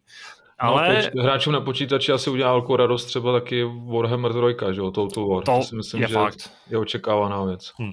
Pro mě třeba, a myslím, že i pro spoustu evropských a východoevropských hráčů eh, je zajímavý návrat jedné legendy eh, východní od GSG, GSC Game Worldu, protože 28. dubna bychom se měli dočkat druhého Stalkera, hmm. Heart of Chernobyl, což je hra, která opět slibuje nějaký velký technický pokrok a takovou tu těžkou postapokalyptickou atmosféru. Jsi zvědavý na Stalkera druhýho? Jaký je vůbec tvůj vztah k té sérii? No, tak eh, prvního Stalkera jsem samozřejmě hrál, eh, tehdy mě to úplně totálně okouzlilo, ale myslím si, že, ta, že to pokračování teď nevíde ještě, že jako tam nás čeká právě ten odklad. Kdybych si měl mm-hmm. něco vsadit, tak to bude přesně ten Stalker, jo, který, jo. který vlastně vypadá totálně skvěle, eh, ale naposledy jsme ho viděli kdy na, na E3, nebo Microsoft tam měl nějakou prezentaci, tak tam se blesknul, ne, nějak myslím. To já si nepamatuju jako vůbec, kdy naposledy se ta hra objevila. Ona je taková, hmm. je taková jako zvláštně... Mně se zdá, že se o ní vždycky jenom mluví, jo? že vývojáři hmm. něco plácnou, napíše se o tom 50 eh, článků, ale že by nám třeba předvedli nějaký souvislý ukázky z té hry, to úplně ne. No. Bylo to na E3, tam se právě taky mluvilo o tom vydání, ale uh, zase tak moc se o té hře nemluví. Jestli to bude třeba u, jako u, u Biomutanta, o kterém se taky tak jako střídavě moc nemluvilo a pak najednou vyšel, a nebo jestli, jestli to dopadne ještě nějakým odkladem, těžko říct, ale je pravda, že tady v tom případě asi jednak by to teda až tak nemělo až takový následky, že jo, protože by to vlastně nikoho moc nenaštvalo. Uh, se zase radši počkáme na to, aby ta hra byla dotaženější. Já třeba ze Stalkerem mám spojený právě katastrofický technický stav, který vždycky u těch her byl takový jako strašák.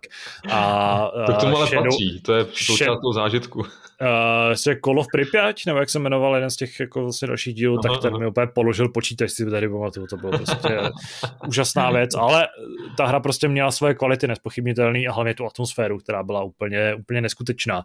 Tu prostě umějí jenom jako východoevropský vývojářský studia, uh, stejně jako umějí uh, uh, jako to mě autoři Metra, takže na to jsem zvědavý a myslím, že to je taky hra, která by se mohla zapsat zase do takového toho našeho evropského herního folkloru. Hmm. Což je přesný opak toho, co by se asi dalo říct o Forspoken, od, eh, od Square Enixu. Uh, to je hra, který taky už víme docela dlouho. Dočkali jsme se nějakých dalších záběrů. Uh, tuším, teď si nespomenu, co to bylo přesně, co to bylo přesně za, za akci, kde jsme viděli nějaký další gameplay.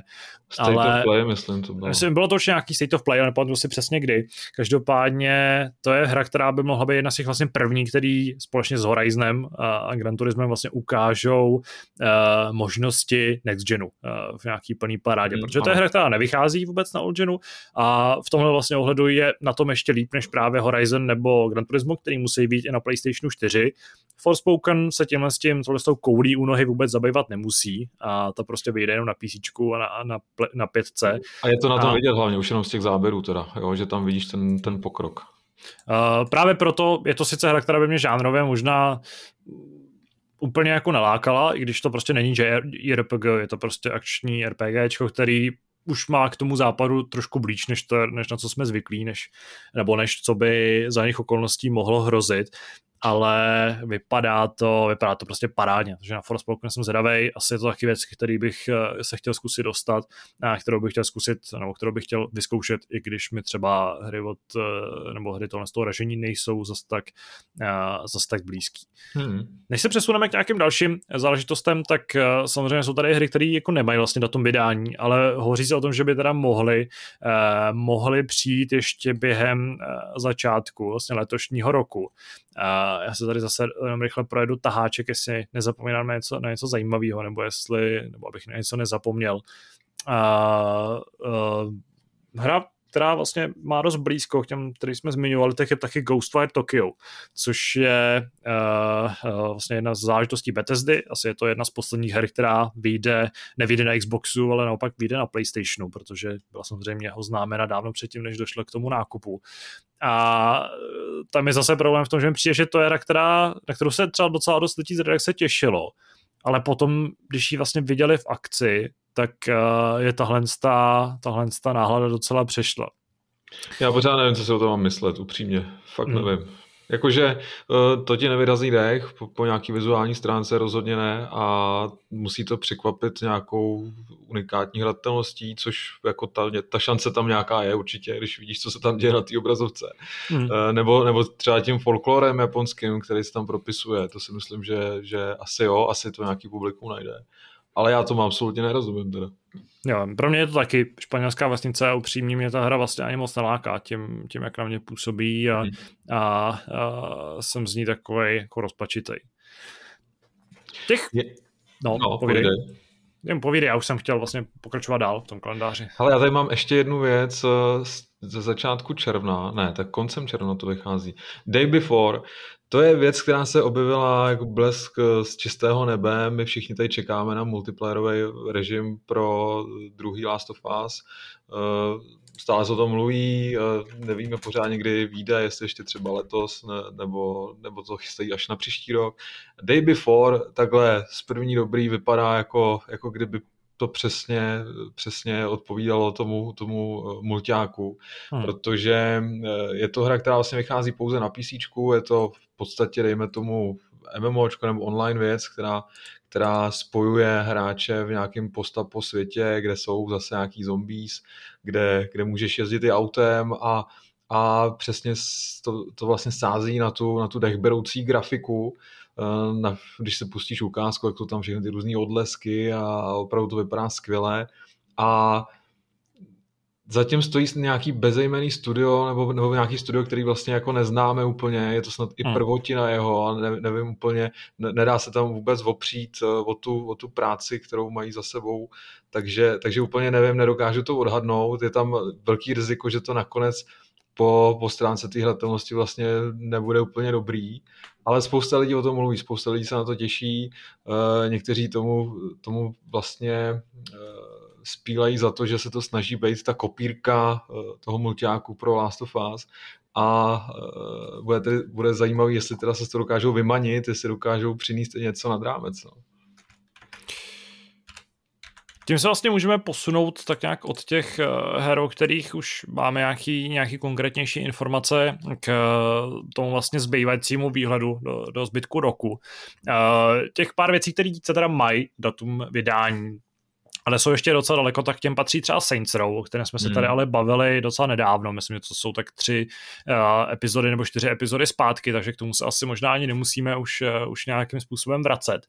Uh, co je pro mě třeba velmi lákavý, uh, tak to je tuším říjnová uh, nebo zářijová, teď jsem jistý, uh, záležitost, kterou je Test Drive Unlimited Solar Crown, což je návrat uh, závodní série Test Drive, který je zajímavý mimo jiný v tom, že to má být jeden z mála vy, vyzivatelů Forza Horizon, to měl přinést otevřený svět, a závodění v otevřeném světě v nějaký exotické lokaci. A navíc na rozdíl od Forza Horizon by ta lokace měla být poměrně výrazně realistická. E, pokud jste zapomněli, tak se vydáme do Hongkongu, a zase o týře jako nevíme vůbec nic, ani jsme neviděli žádný gameplay záběr, viděli jsme jenom uh, nějaký úvodní filmeček, který prostě akorát tak jako naznačil, že v té hře bude docela dost eh, klasických závodních značek nebo nějakých luxusních, luxusních aut a eh, máme se dočkat nějakých jako systémů, eh, systémů vlastně rankingu, postupování gengama nebo nějakýma frakcema, které v té hře budou hrát nějakou roli a bude tam nějakou roli hrát hazard. Takže to je věc, o kterou jsem zvědavý. A v souvislosti s tím se mluví o tom, že pokračuje vývoj nového Need for Speed, protože studio Criterion, který na něm má pracovat, tak uh, vlastně bylo v loňském roce tak trochu odvaleno, aby nějakým způsobem dotáhlo do úspěšného konce Battlefield 2042, což se nám ukázalo, že asi nebyl, nebyl úplně spásný krok a že stejně Battlefield dopad tak, jak dopad, ale odnesl to právě Need for Speedy, který nakonec nevyšly a snad se jich dočkáme tenhle podzim, takže tam by mohl být docela zajímavý souboj právě mezi test drivem a mezi Need for Speedama, protože nový Horizon Forzu, no, novou Forzu Horizon asi nedostaneme, nedává to smysl, že by to bylo takhle brzo hmm. a uh, tam jsem zvědavý na to jak, to, jak to dopadne. Na druhou stranu právě třeba test drive by měl být ještě na starou generaci konzolí a dokonce teda koukám tady i na Switch, takže tam jsem zvědavý, jak široce ta hra bude rozkročena z hlediska těch, z hlediska těch platform. Ale pro fanoušky závodění, eh, kromě těch zmíněných her a Gran Turismo, tak eh, by měl být třeba nový, eh, nebo se dočkáme třeba dalšího VRC, dočkáme se samozřejmě dalších formulí od Codemasters, dočkáme se Next Gen verze Assetto Corsa Competizione, tak by rok 2022 mohl být pro fanoušky rychlých kol docela, docela plodným a hmm. zábavným rokem. Nemluvím o tom, že se třeba i dočkáme nový Forza Motorsport, ale tam opět jako bychom, bychom hráli takovou tu guessing game. Co nám tam zbývá? Ano, svítí tam ten Starfield ještě. Ano, to je eh, takový, takový velký otazník. Tam si Bethesda dala docela dost času. Uh, oznámila, že Starfield vyjde 11. listopadu, ale jako jestli víte, pokud zase, pokud jsme se měli bavit o nějakých odkladech, tak uh, bych u Starfieldu se jako uh, by to procento, který bych tomu při, přikládal tomu odkladu, bylo docela vysoký, protože... Já s toho souhlasím. Řekl bych, že kdyby byly vypsané kurzy, tak na Starfield to bude hodně nízko. Ano, na Starfield to nebude úplně, nebude úplně uh, vysoký kurz na odklad.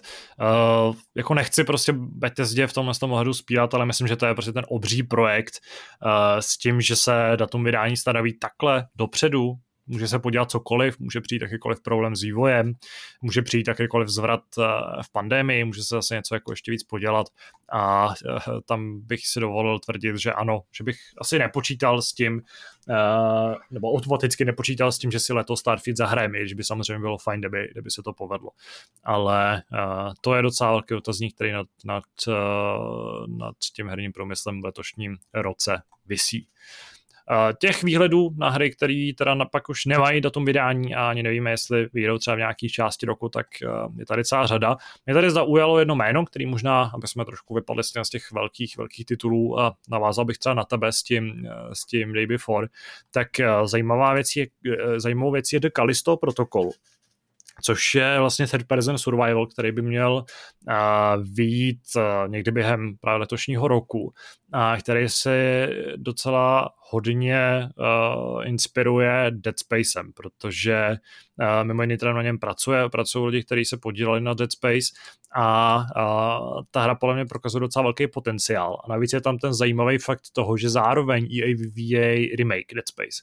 Takže by letošní rok mohl být pro fanoušky takových těch brutálních hororů uh, taky docela bohatý a tyhle mm. dvě věci uh, jsou docela slibný. Uh, ten, ten vlastně jejich, ten jejich styl by mohl být hodně podobný, takže tam bude z čeho vybírat a doufám, že se ty hry jak namotivují k tomu, aby, eh, aby nabídly co nejhutnější, nejhutnější hororový zážitek. Takže tohle, pokud jste fanoušci hororu, tak určitě tyhle ty dvě jména byste v letošním roce neměli minout. Já přemýšlím, na co jsme ještě zapomněli. Mě už tady vlastně zbyly jenom ty hry, které už nemají eh, termín vydání a mám tady hmm. napsaný spíš ty větší. Eh, Godem Knights si myslím, že taky nemají termín. Gotham Knights nemají termín, to je taky věc, na kterou, na kterou čekáme. Vlastně těch, těch superhrdinských záležitostí by letos mohlo být docela hodně. Uh, máme tady třeba i Justice League, který taky nemají hmm. datum vydání. to. Ale uh, tam zatím nevíme, nevíme, kdy to bude. Každopádně, obzvlášť právě u DC, by, by, by ten nášup mohl být docela velký a, a docela, docela zajímavý. No nabízí se samozřejmě Hogwarts Legacy, protože hmm. to je hra, kterou jsme ve svých výhledech eh, zmiňovali už eh, na začátku minulého roku. Takže... A myslíš, že to letos vyjde? Hele, tak eh, já nevím, no. Pořád je tam takový podezřelý ticho kolem toho. Hmm. Nevím, na co vlastně čekají, jestli to chtějí letos vydat, tak, tak by asi se o tom mělo začít víc mluvit, mělo by to začít promovat pořádně. Eh, škoda, že to nestihli v tom minulém roce, kdy se slavilo to výročí velký, hmm. to, to se samozřejmě úplně nabízelo, ale kdy jindy, když ne teď, no, ten hype je teď eh, v okolo té značky v Harryho Pottera docela velký, tak by to asi měli stihnout. Eh, ten odklad na další rok si myslím, že už už by, že už by asi tolik neprospěl, no, nevím. No, je tam, je tam ten faktor toho, že opravdu o té hře se mlčí hodně dlouho, hmm. že do dneška jsme neviděli z ní ani screenshot, ani jako nějaký podrobnější popis toho, o čem vlastně bude. A doufám, že tam ten vývoj neprochází nějakou krizí, o kterých se třeba dozvíme až, no, až no, zpětně, no, protože to tak malinko působí, ale zase věřím v to, že věřím v to, že to tak není. Uh, Zatím jsme taky nezmínili další obrovskou a možná to je podle mě ten jako největší release PlayStationu, eh, tady by měl přijít na letošním roce eh, od Santa Moniky eh, God of War Ragnarok, což je vedle právě Stray asi pro mě ta nejlákavější hmm. exkluzivita od Sony. Uh, když nepočítám, a to už není exkluzivita vlastně, nový MLB, který mimochodem taky určitě letos vyjde. Ale uh, a doufám, že mimochodem přinese opravdu konečně next gen, next gen uh, zážitek, protože starý MLB, nebo to po, poslední MLB to úplně nesplnilo.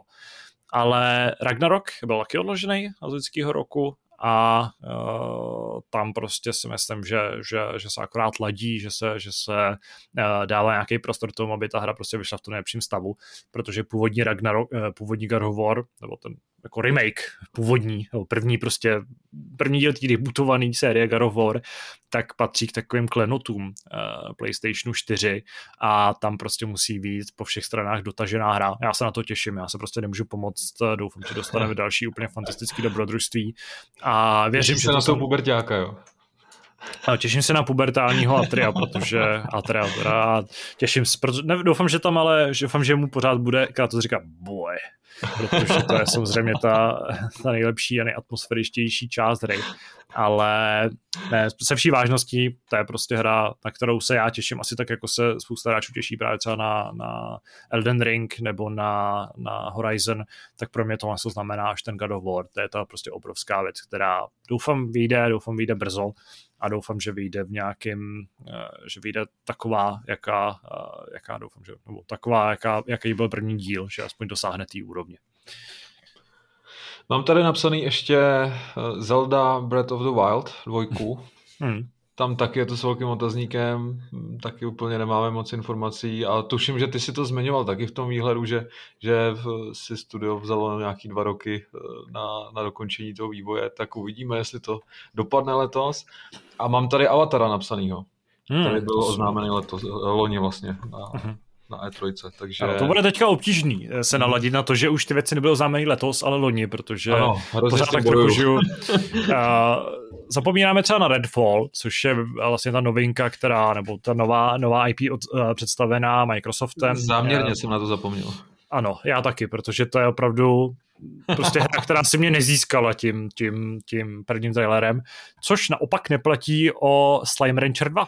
To je mm. první hra, kterou jsem, no první díl je eh, první hra, kterou jsem streamoval na hry a mám k něj, mám vlastně k Slime, Slime Rancherovi takový příjemný vztah, je to taková uh, sice jako vlastně malá hra, nebo taková menší záležitost, ale je to pro mě takový trošku nostalgický, nostalgický výlet a uh, jsem zvědavý, co vlastně přijde s dvojkou. To je spíš taková, taková věc, na kterou se jako, na kterou jsem tak nějak zvědavý. To samý platí teda třeba pro Sniper Elite 5, tady by taky měl letos být, těch her je opravdu hodně, jestli si všímáte, jak nám pěkně bobtná ten seznam. Mm-hmm. A tam je zase vtipný to, že tam prostě přijde už čtvrtý díl úplně toho samého, ale pořád toho jako vypuplaného, co, co Rebellion umí a co prostě dodává, dodává pravidelně. Takže tam věřím, že pokud nehledáte nějaký, nějakou velkou změnu nebo nějakou velkou revoluci, tak vás prostě Sniper Elite 5 bude bavit.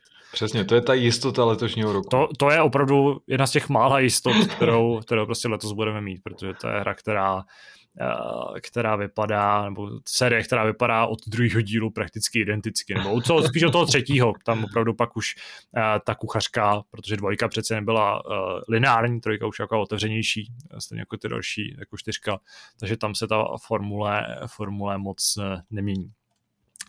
Zapomněli jsme ještě na nějaké věci, které by třeba letos mohly být z hlediska vyloženě her a releaseů?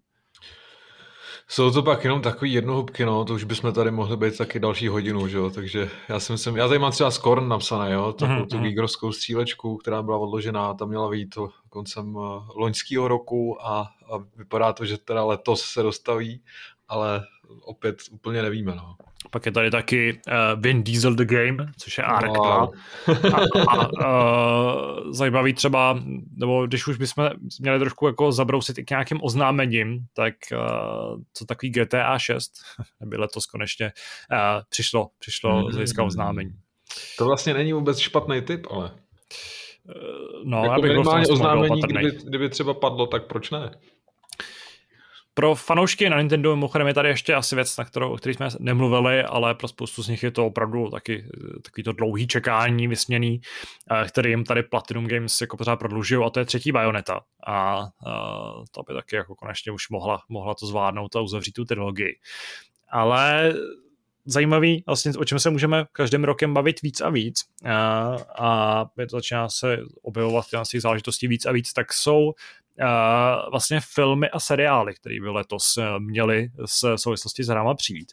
Já samozřejmě uh, jako první můžu přihodit Halo seriálový, který snad, snad letošním roce vyjde a myslím, že by to mělo být opravdu brzy. Ale ty velké věci, které jako jsou trošku možná dál, tak jsou Uncharted, je to třeba druhý Sonic filmový, a takhle za mě napadá třeba taky, když to není vyloženě herní, ale tak s zaklínačem to souvisí a zaklínač je taky částečně herní série už, a, tak nebo částečně herní univerzum, tak je tady samozřejmě prequelový seriál k, k zaklínači mm. a, a toho, toho obsahu spoluvisícího s hrama a, z hlediska seriálu jako docela, docela přibývá. Na co to, to se těšíš třeba? No, no jasně, Last of Us seriál. Last of Us asi úplně nejvíc a když jsi zmiňoval ten, ten prequel zaklínačový, tak ten samozřejmě taky, no.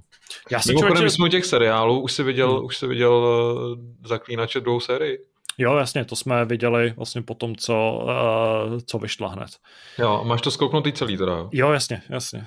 Já jsem teď asi v polovině a začíná mě to docela bavit.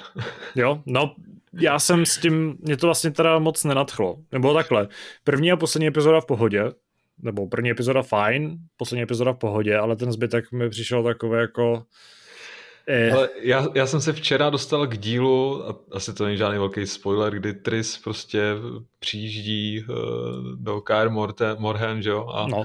a úplně jsem si vlastně, úplně jsem dostal taky vnuknutí, že, že vlastně tohle jsem četl. A mm. úplně se mi začíná vybavovat ten děj uh, z knížek, který jsem četl, a jen tenhle díl jsem četl třeba asi před rokem, uh, a nějak jsem tam jako přestal. A, a říkám si, sakra, tak já vlastně vím, co se tam všechno teď bude dít. Mm-hmm. je to vtipný. Jo. No, uh, doufám, já třeba doufám, že, uh, že se povede Uncharted, protože to je záležitost, na kterou já se docela překvapivě těším. Uh, nevím, no, tím, že... Scéně, co teď uvedli, že jo, tu, tu kontinuální scénu, kdy tam skotačí vlastně na těch balících, jak vlajou za tím letadlem, že jo. Mm-hmm. No, no, vlastně je to taková ta vzpomínka na tu sérii mm. herní a hlavně asi po slednutí uh, Spidermana filmového posledního, tak jsem tak nějak jako naladěný na Toma Holanda, takže mm. uh, doufám, že se to povede nějakým způsobem ukočírovat, že ten film jako bude stát za to. Bude to prostě taková úplně stupidní popcornová jízda, to je myslím Přesně. patrný už, už, už z těch uh, trailerů, ale Zřejmě věřím, že to je Věřím, že to je seriál, nebo teda film, který by mohl nějakým způsobem hezky honorovat tu, tu původní herní sérii a ne na ní nějakým způsobem parazitovat. Takže třeba na rozdíl od Sonika, který jako mě až tak naláká, když chápu, že pro spoustu lidí, nebo co tak jsem postřeh z reakcí, tak je to jeden z nejlepších herních filmů eh, vůbec, tak eh, mě to teda jako láká, láká mnohem víc a, a držím palce Sony. Co se třeba toho Last of Us týče, tak na to jsem zapomněl, ale to je fakt, že to by mohla být docela, docela velká událost, která zase uh, trochu víc přiblíží uh, ten herní svět i, i vlastně nefanouškům her a jenom jako vlastně fanouškům kultury, kultury a seriálu. Je tady něco, na co jsme zapomněli? Můžeme se jako malinko obloukat nebo se malinko otřít o, uh, o vlastně události, takový ty jako nevyloženě releaseový nebo herní hmm. události, ale nevyloženě vydání, které letos přijdou. Ať no, už to tak... bude Gamescom, uh, E3. Už teď víme, že zřejmě spousta těch akcí bude stále probíhat digitálně, uh, že se výstav, brány výstavišť minimálně v LA neotevřou a uh, to je za mě teda pořád jako docela smutná, smutný fakt a smutný, smutná událost.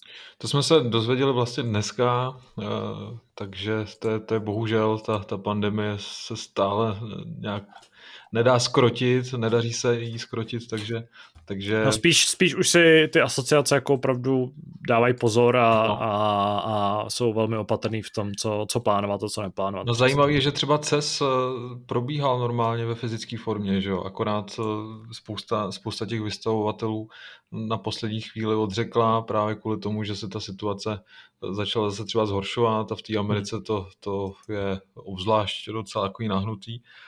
Takže to je samozřejmě pro ty pořadateli eh, velký zásah, zrovna třeba ESA, ona nežije z toho online eh, formátu, ona samozřejmě by potřebovala prodat reklamní prostory na místě těm lidem, že jo? takže pro ně je to asi docela zásah do financí, bych řekl.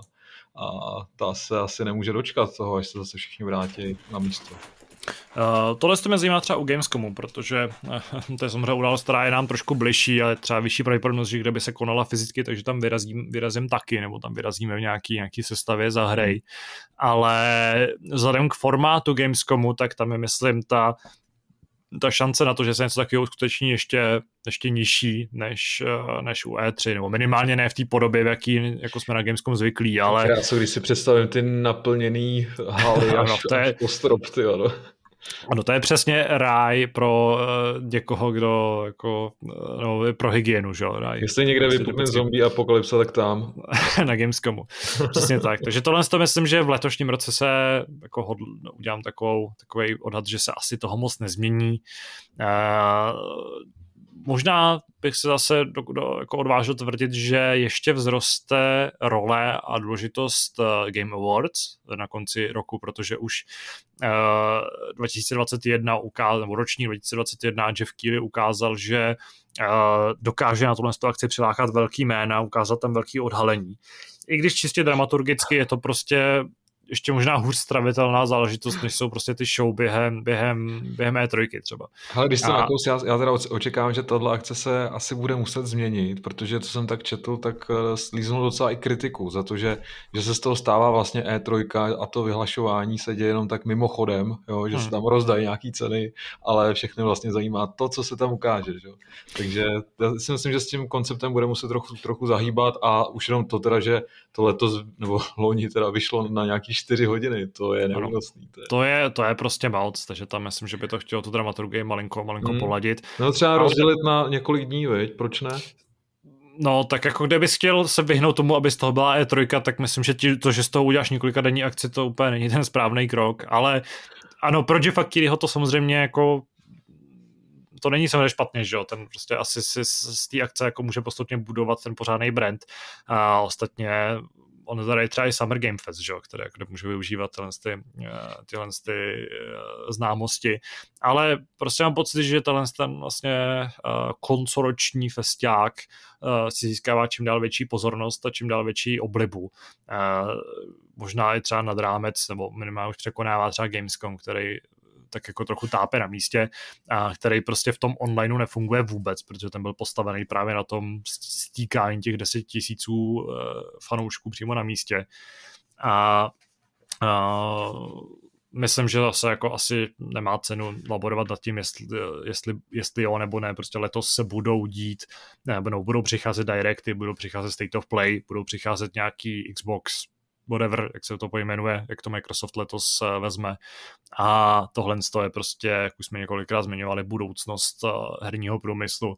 A ve výsledku právě i tou stravitelností těch akcí je to pro nás novináře i pro, a to podle mě i pro hráče, pro fanoušky a pro, pro diváky eh, vlastně příjemnější varianta, než to, že musíš někde jako od tří ráno do sedmi prostě sedět u počítače a jako něco sledovat. Takže to je podle mě trend, který bude v letošním roce dále, dále pokračovat. Když už jsme u trendů, asi bych to uzavřel poslední nějakou sekcí, ve které se povíme právě třeba o tom, co přejde z, z loňského roku do toho letošního, a konkrétně to jsou taky tři písmenka, které tady eh, omíráme poměrně často a který jsme vlastně v Invasi jsme se shodli nad tím, že ačkoliv ano, hodně promluvili do loňského roku, tak eh, teprve letos dostanou tu, tu váhu patřičnou a ukáže se, jestli jsou budoucností herního průmyslu nebo ne. A to jsou NFT a kryptoměny. Hmm. Tady zase nechám mluvit tebe, protože tohle je pro mě pořád jako dost cizí, cizí uh, pole. A jak to vidíš v roce 2022? No, my jsme se vlastně o tom naposledy bavili s Radkem, já si myslím, že, že ty NFTčka ve finále, až opadne ta hysterie kolem toho, tak oni ve finále můžou, můžou nabídnout docela zajímavé možnosti, ať už třeba těm hráčům, nebo, nebo i vydavatelům, který třeba, nebo přímo vývojářům, malý studia, který takhle můžou vlastně získat nějaký peníze navíc, jo, přímo od hráčů. A je to poměrně jednoduchý způsob, efektivní tak já, já vlastně proti tomu nic moc nemám. Jo. Je zajímavý, že, že i přes ten přes tu hysterii, přes eh, všechny ty negativní ohlasy ze strany hráčů, s tím přicházejí další vydavatelé a studia, který to zkoušejí, že, že jim to za to stojí prostě, jo. Prostě my tady uvedeme další naše vlastní NFTčka, za který si můžete koupit Eh, protože nám to prostě dává smysl a eh, jdou do toho i přes, přes to riziko, že je to taky může pořádně srazit na kolena, takže to je vlastně zajímavý a, a je vidět, že, že ten trend je daleko silnější než to, co vlastně eh, dávají najevo fanoušci toho konkrétního vydavatele, vývojáře, takže to samozřejmě se bude propisovat do celého letošního roku. No, no rok 2021 zatím působí jako poměrně bohatý, poměrně nabitý. No, jsem zvědavý, jakým způsobem. Cože? 22, ano, pardon. uh, už se v tom trošku, už no, uh, dejte mi ještě dva měsíce, než se plně synchronizuju s tím novým, s tím novým rokem. Uh, ale začíná působit uh, nabitě, má je v něm spousta potenciálu, ať už to bude hnedka teďka na začátku, nebo pak v průběhu té podzimní, uh, vlastně nejostřejší sezóny. Doufám, že rokem 2022 projdete i s námi. Uh, my vám samozřejmě budeme v průběhu těch 12 měsíců následujících nabízet spoustu obsahu, Eh, recenzí, eh, preview tematických článků a samozřejmě eh, pořádného nášupu novinek, ve kterých se o všech z těch a i o těch věcech, o kterých ještě vůbec nic nevíme, včas dozvíte. Takže těšte se s námi a pokud se na něco těšíte, a jsem věřím, že ano, že máte spoustu her, na se těšíte, něčeho třeba se i bojíte, tak nám nebojte se a budeme moc rádi, když nám dáte vědět. Napište nám na mail podcast.cz třeba s předmětem 2022 a pošlete nám nějaké vaše predikce, vaše, eh, vaše nápady a vaše, vaše uh, nějaké nálady pro, pro rok 2022. Co vás zajímá, na co se těšíte, co chcete hrát, nebo co třeba chcete dohánět z minulých let a co si třeba myslíte, že by mohlo být nějakým skrytým pokladem. A my se můžeme vrhnout na dotazy.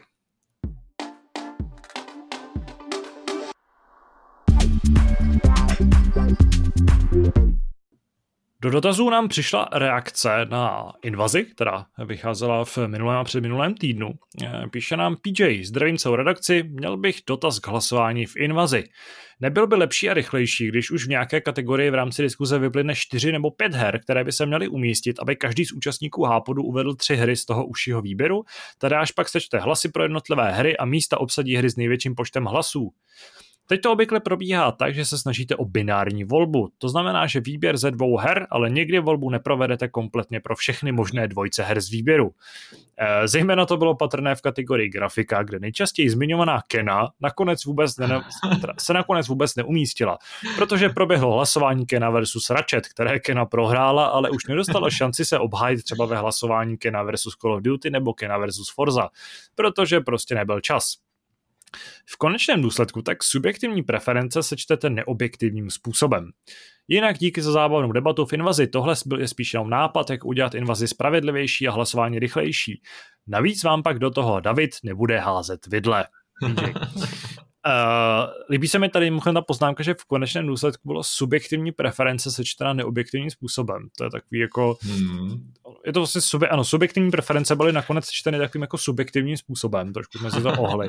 Ale na tuhle tu konkrétní pasáž z invaze nám přišlo hned několik uh, pozitivních reakcí s tím, že to bylo opravdu zábavná, zábavná, uh, zábavný moment. Já jsem se teda trochu bál, že naopak za to dostaneme jako čočku, za to, že jsme prostě udělali takovouhle šílenou, jako šílený vytáčky a šílený twist ale... A já si myslím, že posluchači přesně tohle chtějí, jo. že, že čekají na to, že ta invaze není prostě suchý vyhlašování našich nejlepších her, že bychom si udělali tabulku a co nám z toho vyjde, tak si prostě seřadíme na nějaký ano. stupínek, tak to asi úplně není. My z toho taky máme větší radost, když se o tom můžeme trošku pohádat a sami to bereme trošku s takovou nadsázkou a, a pak právě vznikají tady ty tady ty bizarní situace, ze kterých uh, vlastně jsme v tu chvíli docela konsternovaní všichni, ale ve finále prostě z toho máme jako radost. No. Uh, já si už tak hlavně myslím, že jsme u invaze uh, vlastně vzali takový systém, který právě protože se nás sešlo sedm, tuším, eh, a ještě online, tak jsme už tak vzali takový docela přísný systém, aby vůbec jako mohla fungovat, protože to nebyla taková ta čistě živelná diskuze, která by se asi zvrhla v nějaký jako něco úplně nepoužitelného do éteru ale myslím si, že jsme pořád zachovali aspoň nějakou tu variantu tý jako nematematický jako diskuze, kde prostě jsme, hmm. ano, teoreticky jsme prostě mohli, to byla nej, nejjednodušší varianta invaze samozřejmě by byla, kdyby jsme prostě každý měl dát tři hry a pak by se tak jako sečetli, seřadili se do nějaký, do nějaký tabulky a pak by se teda budíš třeba udělali jako nějaký hlasování ještě mezi dvěma, co jsou na, stejný, na stejným počtu. Ale to by prostě nebyla ta zábava, jak tady před chvílí, nebo jak, jak říkáš ty. Takže nápad, ano, samozřejmě jako byl funkční, hezký, ale já si myslím, že prostě takhle to byla zábava, pak dokonce si pak někdo jako tak trochu stěžoval, že ano, už té druhé druhý části invaze nebyly takovýhle super diskuze, nebyly takovýhle výměny názorů, nikdo tam jako zbesil neměnil první místo za neumístění. A udělali jsme to prostě takhle zajímavý, ty emoce k tomu patří, pořád je to prostě čistě je to subjektivní náš žebříček, ve kterém čas od času vyplyne něco jednoznačně, čas od času se o tom pohádáme do krve. Tady třeba v tomhle případě, když se tady zmiňují ty hlasování Kenny a Call of Duty nebo Kenny a Forzy, tak je problém taky v tom, že pak ano přijde někdo, eh, tady konkrétně prostě já jsem si stál za Forzou, eh, kluci Martin s Lukášem si stáli za Call of Duty, kde opravdu tam je takový to, já prostě jako chci, aby tam ta hra byla a ty ostatní jsou mi jedno, ale nechte mi tam tohle to. Takže tam pak v rámci toho týmu je možná prostě z hlediska těch našich názorů je víc vypovídající to, když tam teda uvíznou tyhle ty tři hry, které aspoň mají nějakého svého jako velkého zastánce, než aby z toho vykrystalizovala nějaká hra, na kterou se spíš nějak diplomaticky dohodne. Jasně. Což prostě u, ně, u něčeho to jde, ale u něčeho je možná lepší ta taková ta živelnější, agresivnější diskuzní, diskuzní, uh, diskuzní varianta. A myslím, že letos se nám to povedlo hezky, hezky vydiskutovat a ano, tohle to bylo takový nejdivočejší, nejdivočejší část invaze, ale jak říkám, prostě nám na to přišli, eh, přicházely nám reakce, že to bylo prostě super zábava, když jsme se tam do sebe takhle opřeli a když, když prostě David najednou eh, vzal ten pomyslný nůž a podnul prostě do nás a najednou všechno bylo jinak. A tak tomu prostě patří.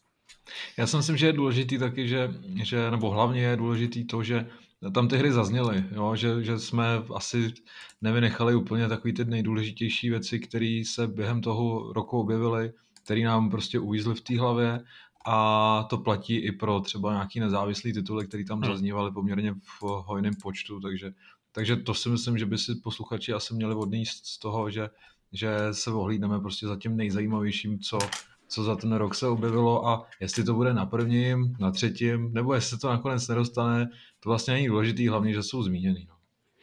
Taky si myslím, je to spíš takový, taková opravdu, je to taková bilance, připomínka toho uplynulého roku, a ve výsledku ta hlavní trojka, jakkoliv nepopírám, že prostě ano, lidi mají rádi tabulky, lidi mají rádi stupně vítězů a mají rádi nějaký jako, eh, žijeme ve světě čísel a rádi si uh, některým věcem přiřkáváme jedničky, dvojky, trojky a řadíme podle toho, co je lepší a horší, ale důležité je si vzpomenout na všechny ty hry a vlastně si nějakým způsobem zrekapitulovat ten rok, což uh, si myslím, že se až na nějaký, až na nějaký výjimky určitě povedlo ale čeká nás to zase za rok, takže do té doby musím nechat uh, zase trošku zregenerovat hlasivky. Byl to náročný den, mimochodem. Uh, nevím, jestli jsme to tehdy dostatečně jako dali najevo, ale konkrétně já s Kubou jsme za ten den natočili asi 9 a půl, možná 10 hodin hmm. uh, audio obsahu, což je prostě, jakkoliv to zní samozřejmě jako he, no, tak jste prostě seděli u počítače a mluvili do mikrofonů, tak to není tak jednoduchý, jak se zdá. Je to skoro poloviční 24-hodinový stream, že jo, když se A měli bychom natočit, dva, 24-hodinový stream už byl, takže příště bude 24-hodinový hápot. To bude teprve. Tam si nemůžeš pomoct tím obrazem, že jo? Tam to prostě musíš táhnout celou dobu, celou dobu tím hlasem. A to, by to je pravda, to je pravda. No, nic vám neslibujeme. Eh, rok 2022 určitě neslibuju, že přinese 24-hodinový hápot a je to něco, co teda v životě nechci dělat. A Ty to budeš moderovat, kámo. Ano, já to budu moderovat. No právě, že jo. Já tam ani můžu jako se dát tu pauzičku. No, to je dotaz. Uh, uh, Budeme se těšit v příští epizodě na vaše, na vaše dotazy, určitě nám nějaké pošlete, můžete nám třeba i popřát hezký nový rok a opět vás vyzývám k tomu, aby jsme tady vytvořili takovou malou, uh, malou podcastovou diskuzi o tom, jaký bude rok 2022. Takže ještě jednou připomínám adresu podcast.cz. Uh, předmět teda nemusí být 2022, může být klasicky dotazy, a, a, a budeme, se, budeme se na ně těšit a určitě je tady přečteme, pokud to nebude nějaká úplná blbost. No. Já bych přečetl ty blbosti. Ano, a přečteme možná i blbosti. A s tímto se můžeme vrhnout k závěrečné fázi tohoto hápodu.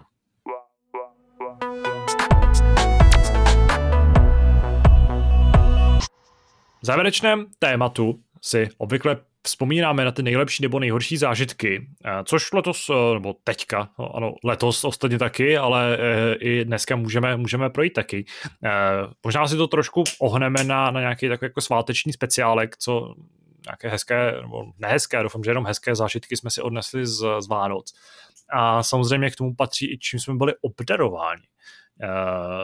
Nechám klidně mluvit tebe na začátek, jestli, jestli máš rovnou nějaký, nějaký zažitek, jak jsi vlastně, jak jsi užil Vánoce a co zajímavého nebo nejzajímavějšího jsi rozbalil pod stromečkem. No Vánoce letos v poklidu, jsme to vzali tak jako, že žádný stresy a, a bylo to všechno opravdu takový klidnější. A co se týče... Hele, No. To, je mi zajímavé, že když jsme domlouvali nějaký předsváteční pivo, který se nakonec teda kanulo ve třech lidech, což čímž děkuji Zdeňkovi a Mírovi za to, že společně Byli jste, jo, nakonec. jsou správně ochlastové. Ano, byli a nakonec to ani nebyla taková ta redakční akce, protože jsme vyloženě jenom jako zašli si na, na, na jídlo. Ale když jsme zvali ostatní, tak nikdo nemohl. A obzvlášť Kuba tady vypadal, že asi týden před Vánocema už jakože začíná ten jejich kolotoč eh, návštěv. Takže to... mi tvoje prohlášení o tom, že jsi to vzal docela v klidu, mi přijde trošku nemístní, teda, nebo mi přijde, že trošku kecáš. Hele, my, my jsme totiž nebyli v Praze vůbec, víš, my jsme, my jsme teda svátky vzali v poklidu, ale tím, že máme rodinu e, docela roztříštěnou, tak objíždíme přece jenom ty, ty rodinný příslušníky a ty návštěvy se protáhnou. Hmm. Ale letos, letos jsme to v tomhle ohledu zkrátili a vyrazili jsme na wellness. A to je ten důvod, proč jsem s váma nemohl jít ani na pivo, protože protože jsme vlastně se vraceli až, já nevím, dva dny před Silvestrem někdy, jo, takže, takže my jsme si naordinovali wellness a, a užili, jsme si, užili jsme si klid na, na zámku Zbyroch, což teda mimochodem doporučuji, pokud uh, naši čtenáři přemýšleli, jak se žije na zámku, tak tohle je ideální příležitost k tomu to vyzkoušet a hmm. ten wellness tam byl docela fajn. A když jsme teda nakousli ty dárky, tak já jsem dostal jeden takový velký, a to je asi evidentně dárek i pro naše sousedy, to je soundbar, který tady mám už připravený. Je mi divný teda, že k tomu neposílají rovnou kabel na propojení, protože moje televize už je staršího modelu asi a e, nepodporuje propojení přes Bluetooth, což hmm. je, což je teda zvláštní, protože brácha má taky Samsung televizi a, a ten si to tam propojil prostě tím, že, že si to tam naklikal v, asi do 15 sekund. A já teď si ještě večer pojedu pro kabel, abych si Aha. to tady mohl propojit. Zatím jsem to zkoušel jenom tak e, přes nějaký songy, Eh, přes telefon a, a zní, to, zní to hezky. Čekal jsem vlastně, že to bude daleko víc dunět, hmm. už to není, nebo já jsem vyrůstal v dobách, kdy eh, já nevím, v autech se vozily takový ty subwoofery a čím víc to dunělo, tím samozřejmě to bylo lepší. A, ano, se to. A mám, mám to tomhle... Kvalita z toho sestavy se určovala podle výkonu zesilovače, no, přes, nebo jako toho přesně. Eh, subwooferu. No. Přesně. A, a, já jsem z tohohle trošku jako postižený, jo. takže když, když teď vidím v obří reprách, který evidentně má uh, mít pořádný basy a, a nakonec teda ve finále tolik neduní, tak, tak mně to přijde trošku divný, ale, ale ještě jsem si nehrál s equalizérem, takže ještě, ještě to tam pošteluju a uvidíme. Jsem na to upřímně teda zvědavý, co, co z toho vyleze za zvuk ve finále. Hmm. Co jsi dostal ty pěknýho?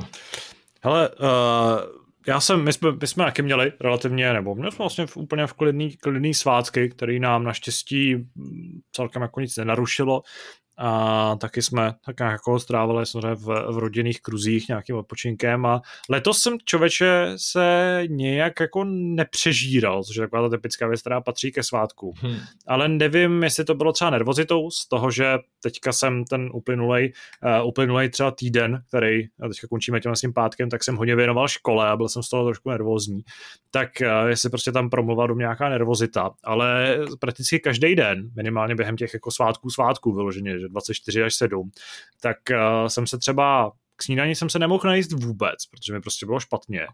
A, nebo bylo těžko. Pak jsem třeba k obědu nebo k večeři snět něco málo a pak mi bylo prostě, měl jsem úplně neustálený pocit sitosti, jako kdybych prostě, snět jsem prostě jeden řízek s trochu banorového salátu a pak najednou jsem měl pocit, že jsem prostě jet dva dny v kuse a to pak po nějaký době vždycky odpadlo, měl jsem hrozný hlad a pak to zase vrátilo, takže jsem měl takovej, jakože jsem nebyl moc naladěný na takový to typický prostě, že do sebe tlačíš všechno, co vidíš a to je možná na jednu stranu, jako, nebo na, na druhou stranu je to docela dobře, takže uh, jsem měl takový, no nechci, ne úplně dietní, to samozřejmě jako asi se říct nedá, ale uh, nějak mi prostě břicho, nebo můj žaludek a moje zažívání řeklo, hele, letos to budeš, letos buď trošku víc uh, opatrnej, obezřetnej.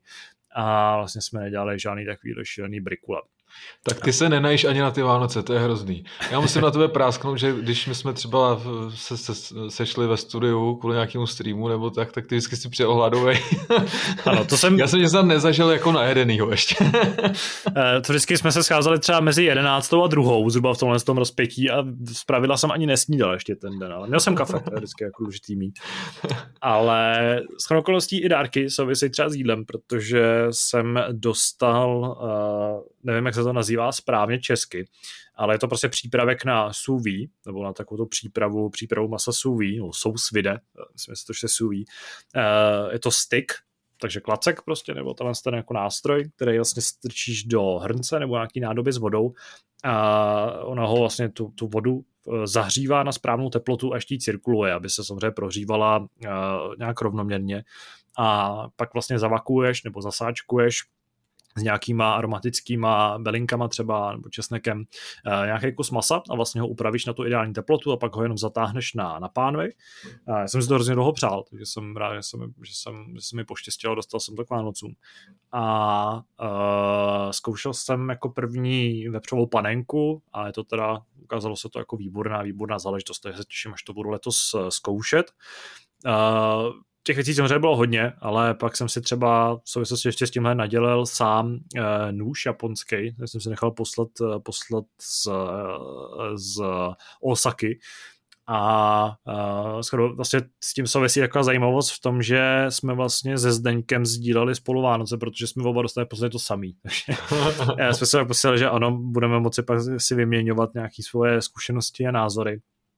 A pokud uvažujete o nějaký alternativní přípravě jídla a máte rádi maso a stejky a, nějaký jako třeba větší kousky masa, který se jednoduše vysušejí nebo nejsou tak jednoduchý na, na teplnou úpravu, tak uh, určitě doporučuji sáhnout po, po nebo si přát třeba suví a klacek, suví styk a, a vyzkoušet to doma, protože je to prostě jako, je to příjemná, jednoduchá relativně a uh, je to jednoduchý způsob, jak se dostat k opravdu výbornému výsledku, jídelnímu. Jak dlouho se to vaří to maso potom? Hele, záleží asi na velikosti, velikosti toho kusu. Tu panenku my jsme teda dělali hodně, a tuším, že jsem je v té vodě měl asi dvě hodiny, něco přes dvě mm-hmm. hodiny. Takže to ani není jako, že bys musel prostě 8 hodin něco někde jako nechat dusit, ale je to vloženě na to, aby se prostě prohřál celý ten kus na tu, na tu ideální teplotu a pak to samozřejmě musí zatahovat na pánvej.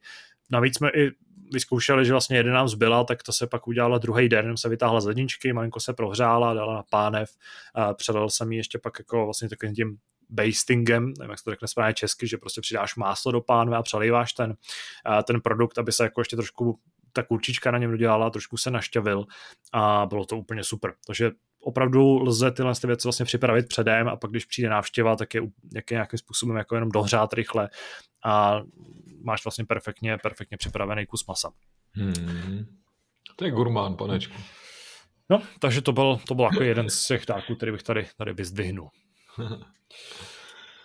No, já doufám, že i vy, eh, posluchači, jste měli příjemný, příjemný svátky. Pokud nám třeba budete psát nějaký ten dotaz, tak nám můžete i napsat, co jste dostali, třeba souvisejícího s hrama, eh, nebo co si teďka užíváte, jestli se na vás třeba poštěstilo, dostali jste herní konzoli uh, nový generace, nebo se vám ji povedlo třeba ulovit v obchodě a přivezli jste si domů někdy kolem svátků, po svátcích před svátkama Xbox Series X nebo PlayStation 5, nebo třeba nějakou drahou grafickou kartu, to jsou takový ty uh, radosti moderní doby, když se vám něco podobného povede ulovit.